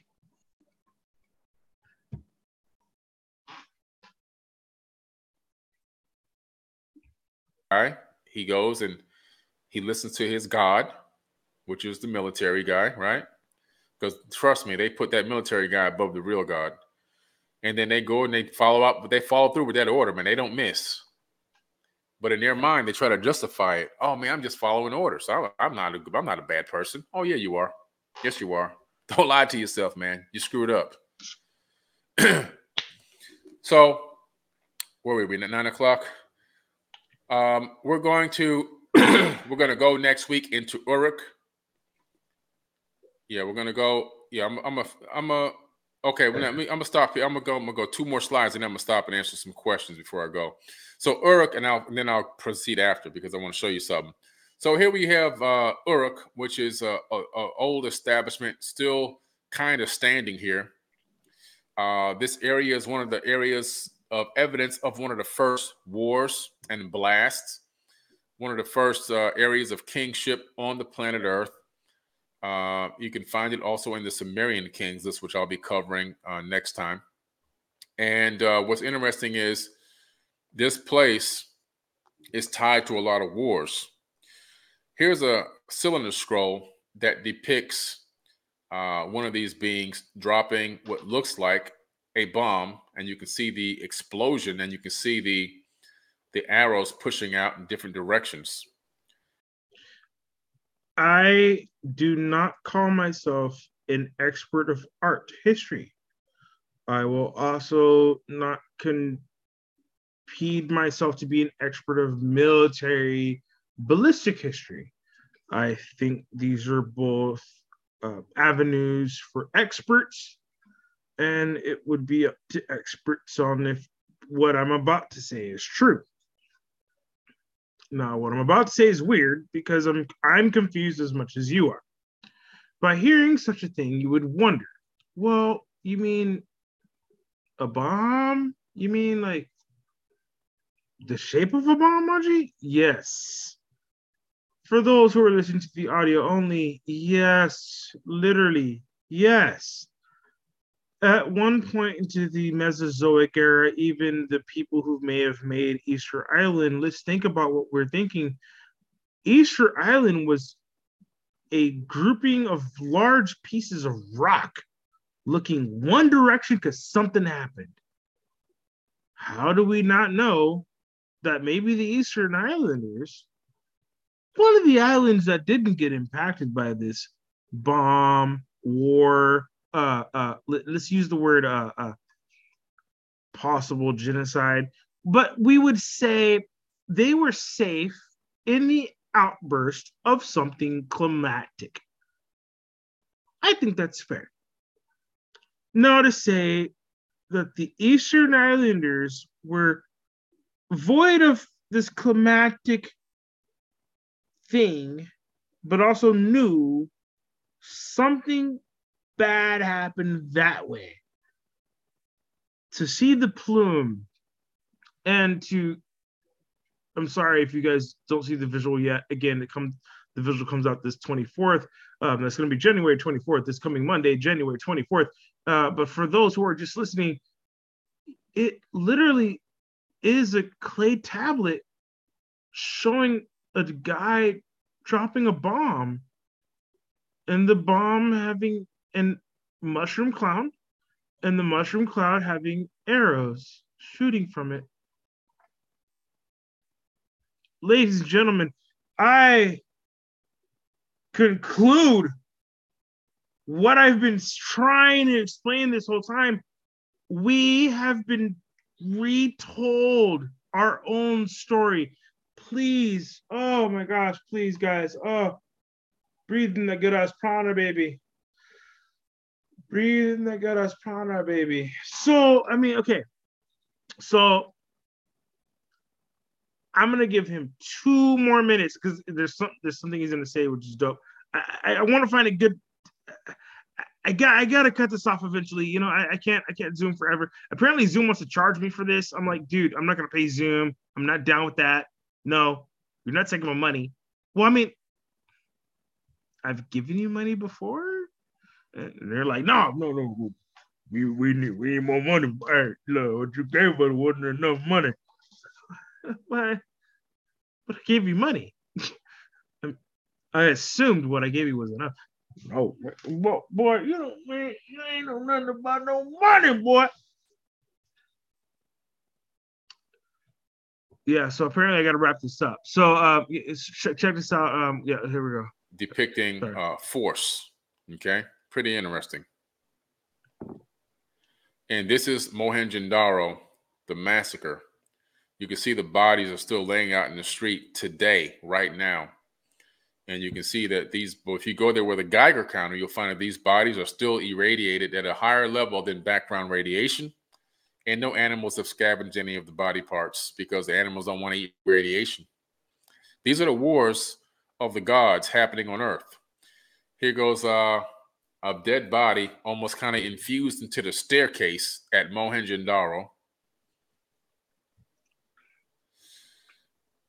And uh, so Mohenjo-Daro is the in the Harappa in Pakistan, and it gave the first clue to the existence of more than 4,000 years of civilization, long time ago. And these cities demonstrated an exceptional level of civic planning and amenities. They were on the same level as um, some of the Atlantean, uh, uh, I guess, uh, not civilizations, but cities. Like the one that I saw in um, I went to Santorini. Then I went from Santorini. I, I went down to Akrotiri, and there was this ancient Atlantean city there that got buried by volcanic ash, and it had everything that this place had. It had an actual aqueduct. It had uh, they had flushing toilets. They had a whole plumbing system in the house and throughout the entire city. They had running water. They had it was just an incredible thing to see. The structure, the way the buildings were built, they even had rebar inside the the concrete. It was incredible. This is like advanced structures. Um, and this place, Mohenjo-Daro, it had all the signs of a highly technological civilization. But what's left of it now is, you know, buildings that have turned into glass and dead bodies. The wars of the gods. More evidence of these Anunnaki on Earth. These are some battling, warring people that uh, had wars millions of years ago, forced them to flee from where they originated from, forced them to break, become breakaway civilizations, And then when they found their new homes and created their new civilizations, what happened? They brought the wars back again. And when what the problem with that is, is they taught us how to fight in these wars. If you read the book of Enoch, which I'll go over one day, in Enoch, you see that the fallen angels, which are really these people, they came down and taught us how to make weapons and how to fight. Okay. Um, and according to Enoch, these people came from space to Earth. And not only that, they took him into space when he described the shape and the color of the planet from space. And yes, he said it was a sphere. He said it was round, a ball. But uh, what's what's amazing is is that these teachings of how to fight and how to make war and following these deadly orders without question, we see that how it's been ingrained into our DNA till this very day and all you got to do is look around the planet and look at all the wars. You see, there's no, there appears to be no heavy Anunnaki presence, although we don't know it. They could be running from behind the scene, ruling from behind the scenes. But overall, we get into enough fight problems on our own. We fight each other on our own without them. We don't even need them to keep the wars going. We're ready to fight in the heartbeat because wars generate income. And so that's the problem that we're facing. But until we get the youth to study and understand how we how we've been manipulated, what they've done to us, how they've done it, and why we're fighting each other. We'll continue to have people growing up thinking it's okay to join militaries to go kill people on the other side of the planet based off of the order of somebody who's never going to get into a fight themselves. You know, never gonna never gonna get into a fight themselves. Now, you want to stop wars? I have the solution. All you have to do is say, okay, Mr. President. Okay, Mr. Emperor or King or whatever you are. You guys want to go to war? This is the rules now. In order for us to go to war, you have to be on the front line, and so does your oldest kids. You you guys, y'all lead the fight on the front line, hand-to-hand combat battle. You must face off with the other side's emperor or king or queen or whoever you got, uh, uh, whoever you angry with. You guys go hand-to-hand battle first on the front line, and then we come behind you. I guarantee you there won't be another war on this planet. There'll be very few wars left after you after if that became a global Hey, fuck that shit. Let's make that shit interesting. Hold up. hold up. Hold up. Let's make that shit interesting. like, yo, let's make that shit interesting to the motherfucker. Like, yo, he's so right. if you put okay, look, look Biden, Hunter Biden, right now. Front line, right? Front line. Hey, Hunter Biden, Joe Biden, right now. Front line, right? And y'all are about to go fight. Whoever, fuck it, who I don't give a fuck who fight. Number one, Jinping, he ain't gonna play straight. So you're gonna get some like badass Chinese just murky shit. This this is a Oh my god, what a good Jet Li movie. All right, so this is like Jet Li, Jackie Chan. Oh, dude. Okay, so okay. Okay, think about all be represented. Oh wow, this is great. Okay, so he did uh Jet, Jet Li to represent North Korea. We get Jackie Chan in you know China. You know Jackie Chan's going you know China Reformation. You know what I'm talking about? Uh, but but if if America sends somebody, we're sending Joe Biden and Hunter Biden to fight this fight.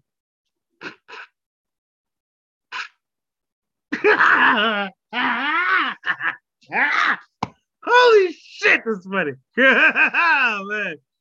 Whew, that joke writes itself. I'm not gonna tell it to you because I'm gonna do it on stage. yes, I'm taking that joke to fucking I'm taking that joke to Austin. Yes, that's my joke. That's my joke. I'm taking that joke to Austin. Um, I get I get one minute. Um, I really I've always wanted to do Kill Tony. I'm really really down to do it. Um, but yes, that's my joke. Um, if there were ever gonna be a celestial fight, and you had to you had to pin people together, you know, I'm just gonna pull names together. I think it's a really fun tactic. It's good. Um, it, it, it, integrates the crowd a little bit. It, it, really does a lot in one minute. It's like I can get up there and say, "Hey, here's where this, this real huge of just all this data. Like, hey, well, you know, um, it's been documented. You know, um, Apparently, all of history is completely incorrect. Everything is wrong. Um, everything we've been told is incorrect. But if we were to just have a battle right now, would Superman fuck Batman or would Batman fuck Superman? Because to me, I think strategy wise, uh, Batman might win. I'm just saying, just saying, Batman might win. It, uh, DC's getting brutal lately. We gotta gotta just be honest. DC's been getting brutal lately. Superman might take it to the butt. I don't know. I, I, don't. Again, I'm I'm not a Marvel fan. I don't do that. We do Star Trek here. Anyway, um, sorry, Billy. Sorry. What a tangent. I'm so sorry. I'm a terrible host. Billy, if you don't mind, I'm so so sorry. So oh my god. Mandate, right? They, what do they do? They use the poor and the ignorant to go out and do their fighting for them. They sit back in the three thousand dollar suit and all the silk robes and everything else and the crowns, and they get you. They pimp you into doing their dirty work, and you willingly do it for the crumbs that they toss at you. They throw you crumbs and you do it without question, without asking. Just boom, it's done. And then after they get done with you, they toss you away. You're useless waste to them. You mean nothing to them. And it's the same thing in the ancient past. Nothing has changed. This is why we have to understand what they've been doing. You got to wake up and say, wait a minute, they've been doing this stuff for how many millions of years? How many thousands? I'm sorry, thousands of years? We can't continue on this path we'll never get to a golden age. And that's the importance of the information that I'm trying to bring to you guys. So let me stop sharing my screen. Let me go back to the main screen here. All right. I appreciate you guys. I'm telling you, you got to talk to these kids. Why do I people? Why do you make music? Why are you doing? I'm doing music. I'm doing. Why am I doing rap music? I'm not really rapping, but I'm producing and things like that. And bring. I'm trying to get to these kids. They got to get knowledge. They got to get information. They have to get something. They can't keep getting Molly and this and that and all those other crazy stuff they're rapping about and singing about these days. They need to get some knowledge in their head so yeah. they can stop making these mistakes. Yeah. At some point, if the yeah. parents ain't stopping them, damn it, I'm gonna try to stop them. Yeah. But I got to do it in ways that I can creatively get into their head because I can't just walk up to every kid on the street and, give them and tell them. I got to find creative ways to get to them. You know. Yeah. And if we don't start with the kids, man, we're screwed. We're yeah. absolutely screwed. Yeah. Because we're going to get this keep the same cycle going. They don't have this ancient knowledge. Because I'm telling you, if you get this ancient knowledge, what I just told told you today about these wars and how we've been getting pimped into fighting each other and doing these wars by these fake gods, which now the fake gods are politicians. If we don't stop doing this, we're not gonna get to a there will never be peace because they don't want peace. They don't want it. What they want is they want to keep that war machine going so they can keep re- generating income for themselves because war creates money. It generates a lot of money. And you're just expendables. You guys are just expendables. And anybody who gets killed, even civilians who get killed, it's just collateral damage. It means nothing to them. It's like, oh, okay, whatever. We knew that. We had calculated this amount of people were going to get screwed up. Just like before Obama left office, his final command was to drop that bomb over there, and it ended mm. up blowing up a school bus with kids on it on their way to school. You know, mm. you think he shed a tear for that? Mm. Please, he ain't shed no damn tear for that. He didn't shed no tear. He didn't shed people. Obama, Obama. This guy killed so many women and children. His bombs, his drones killed a lot of uh, women and children in hospital. It blew up. I think he killed, blew up four hospitals Five school buses in the, in the eight years. I mean, come on, guys. Are you kidding me? You're killing kids. Okay, yeah, okay, yeah. I ain't gonna lie. I ain't gonna lie. Like I said, like I said, I'm sorry. My bad. My bad. My bad. My bad. My bad. My bad. But I don't. I don't want to be political, but you have to see the policy has to drive with what he's saying. Do you see? Do you see this? Ah. No, for real, for real. I really was trying not to be political. like, I, was I was trying to be like real, like, yo, my bad. You know what? I'm not even gonna edit it. If you've watched this far, I'm not gonna edit it. If you've watched this far, you can see me having this moment now, like Jimmy Dore's had, like a Kyle Kulinski's had, like a oh, wow, isn't that wow? That's strange. I can't say Rachel Maddow. Ooh, oh, hmm. Um, and she's on she's on live all the time, and um, mm, even she kind of went back down. Wow, ouch. Anyway, I'm sorry, my bad. You know, let me just ah shit. It's called damage control. All right. this is what Washington's gonna do. And this is what I'm gonna do. But when I do something and, and I bother people, it, it I'm not your friend anymore. That's fine. I don't give a fuck. I truly fucking don't. But we we have to we have to stop being we have to stop being force fed. And when we're being force fed data, force fed an idea and I pro- a process, uh, uh, when we're being force fed what to think and what to believe, someone has to say no I'll be the first. I'll be the first. Where's my hand? Where, where's my hand? Where's my hand? Where's, here's my hand. Oh, oh, oh, oh, shit. Oh, shit. Where's my hand? Ah, it doesn't keep my hand. Fuck it. Anyway, fuck it. Dude, I'll be the first. Me. I'll be the first. I'm fucking done. I'm done. I'm done. Me and me and Facebook, we've been done for a while. Um, thank you, Facebook. You've been great for a long time. I didn't have to do all this shit for fucking MySpace for, for damn sure.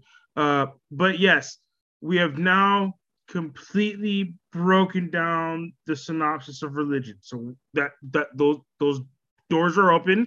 All those doors are open now. I'm feeling very spacious. I'm feeling spacious. Feeling like I can stretch and shit. Feeling like I can just stretch out and whatnot. But god damn it, fuck, just let your brain do it too. Let your brain do it too. Let your brain just kind of. There's gonna be some meditation stuff we'll do later. Um, I have a whole synopsis we'll do on other cool God talks. Uh, hey, anyone who ever watched American Gods, I have a whole American Gods series we're gonna do this year. 2022, yo, I got some shit for you, y'all. I got some really cool shit. But um, we are gonna stick to some religious stuff for now. Again, I'm not gonna get political. I'm not gonna say it. I'm not gonna say. I'm not gonna say it. I'm gonna say it. What, what if I write it? If I write it, can I write it? I, I think I can write it. I mean, can't get in trouble for writing stuff, right? What if I have a sticky note? Like, can I get a sticky note? What if I write a new sticky note? you know, just just I mean, I don't know. I mean, maybe it's a new note for myself. Maybe I mean, maybe I need to remind myself of stickies, and I have to have a sticky note. I need a sticky note. Who knows? Who knows, man? Oh, there's oh, there you go. Links, links to me. There you go. That's what I'm talking about, dude. Let's go and share that. Let's yeah, let's share that page, man. That is awesome stuff let's share the sticky note. We'll, we'll, we'll share the sticky note. Yeah, we got the sticky note there. There you go. We got sticky notes. There you go. Yeah, that's pretty cool. Yeah, so check it out. Um, this is all your uh all your links you're gonna need right there. That's uh that's how you get to me. You know what I'm saying? Mm, full screen on the sticky note. That's what I'm talking about. Wow, that's sexy. That is sexy stuff. Sexy stuff. And um, we have to be careful of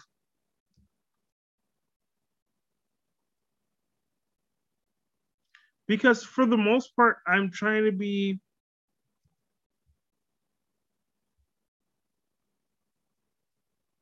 Ooh, that's a song.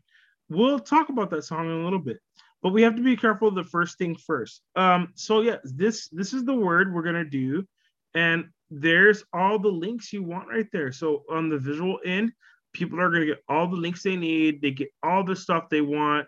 Me and Billy Carson. I'm ha- really happy to have him here. Oh my God, he's been doing great for me, and um, for for him, he's doing great. Oh my God, we're all doing great, and just great is great is great. Ah. So I am so happy you guys hang, hung in there. You're still with me now. I appreciate it. You're one of the rare ones. If you're you're rare, if you're still with me now. so so let's keep it going. Um, but yeah, appreciate it. Um, I got some stuff. I'm, I'm gonna do a, a, a Jackson Hinkle review. So we're gonna start doing Jackson Hinkle reviews here. Um, Twitch was a beautiful place until I just didn't understand how to use it. So I was like, fuck it. You know what? I forgot the password. Hey, you know, ah, we'll do it all here. We'll do it all right here. We're gonna do Jackson Hinkle reviews. That's coming to you soon. Um, it's gonna be fun stuff. It's totally on point with where I feel that I'm most confident. Um, I would have the most responses back, and um, for the most part, he needs a black dude to just kind of keep him.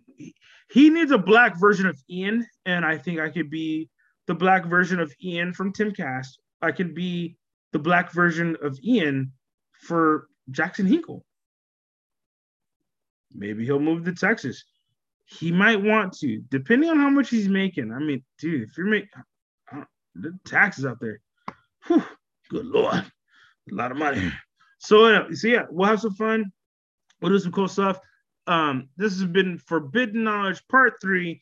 Um, Anunnaki on Earth. We definitely have some fun, definitely have some laughs. I love you. Thank you for being here. Appreciate you and for being part of the new Wrinkle On The Brain family. From me to you, love, vibes, vibes of appreciation, vibes of yo, do better, vibes of mm, things will work out. You know what I'm saying? Like vibes of I didn't think what I'm doing would work out and it's working out. Like yo, mm, for that vibe, baby. Mm. Like homie say, hold up, hold up. Let me bring him up. Oh, I'm shit, man. Look, breathing that good ass prana, baby. So you bring it in. Hey, we're bringing it. Let's breathe it in. Hey, we're, we're, we're, we're gonna breathe out. That's what we're gonna do. That's how we're gonna exit the podcast. We're gonna breathe out, motherfuckers. So if y'all still with me, just like Ralph Smart. If you've really been following me, you've been following Ralph Smart. So Ralph Smart does this. You gotta breathe that good ass prana, baby. And in, out. Right? One more time. In, out.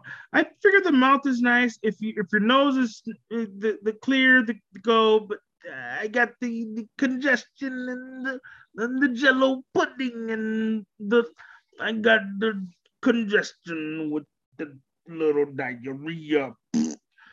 I'm sorry. That's a that's a uh, really terrible um, Bill Cosby joke, but I would assume he'd poop on himself if he had diarrhea. I just thought that was hilarious. Anyway, breathe in.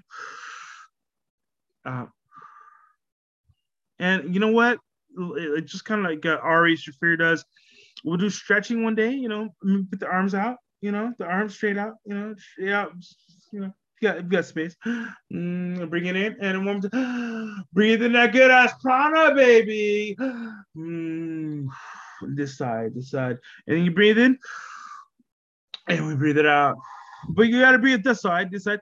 Mm, yeah, right, right. So we do the uh breathe, breathe in that good ass prana, baby. Okay, so yes, you gotta feel good, you gotta feel exercise go do something, jazzercise, stretch, exercise, go outside, go walk, go take a dog out. I don't know, man. Go be out in nature. Appreciate you. I just go fishing as much as I can. You try and do the same. Appreciate it. And you know, I did this to say thank you. Thank you. Thank you for all you guys who followed this since the beginning. But Miracle the Brain is around three years old now. Um, I'm I covered this before I before Epstein was arrested. Okay, um, before Lane was a thing, before um, many stories dropped. I, have been ahead of everything, um, but I'm okay now, and I think the system is gonna have to work itself out. I think however votes work has voted itself out. I really don't want to be political again. I don't choose to do that, but it is something that is going to be a vocal point. So as that focal point comes near to this time of year, I'm gonna still do some things in February to where it's not gonna be political. So um, do be do be aware. I will give you I will give you ample warning. If I do a political thing, I will tell you. Okay, I will let you know up front. But um, that's only if you've listened this far in, and that's only if you continue to listen. So check it out. I mean, so far we've been doing great. I really appreciate it. Go on and share this out. Um, I am available. I'm available on all the mediums, man. I don't know. I was I was eh, I was bummed on all of them, but I'm available now on all of them. So uh, Instagram, Facebook, um, Twitter, Twitch. I got a Gab account. We got the uh, Minds.com account. I got the Unite the 99 account. Um, everything with Billy Carson is over on uh, forbiddenknowledge.com. I'm sorry, forbiddenknowledge.tv. Um, you can find Dame Dash at uh, Fox Soul. Um, that's going to be down in the description section. I'll give you all the links to those down below. And just in case you don't need those, for all those who are going to be watching the visual portion, I'll, I'll actually give you the links right here because I got on my sticky notes, sticky notes. Yeah. Sticky notes. So, got my sticky notes here. Um, you guys may have taken a picture of that already, so appreciate y'all. Um, thank you. Um, again, I'm out, and yeah, until the next little vibe on minds, I'm out. But um, be careful, be careful. Don't become a meme. But yes, to the next one, guys. Appreciate it.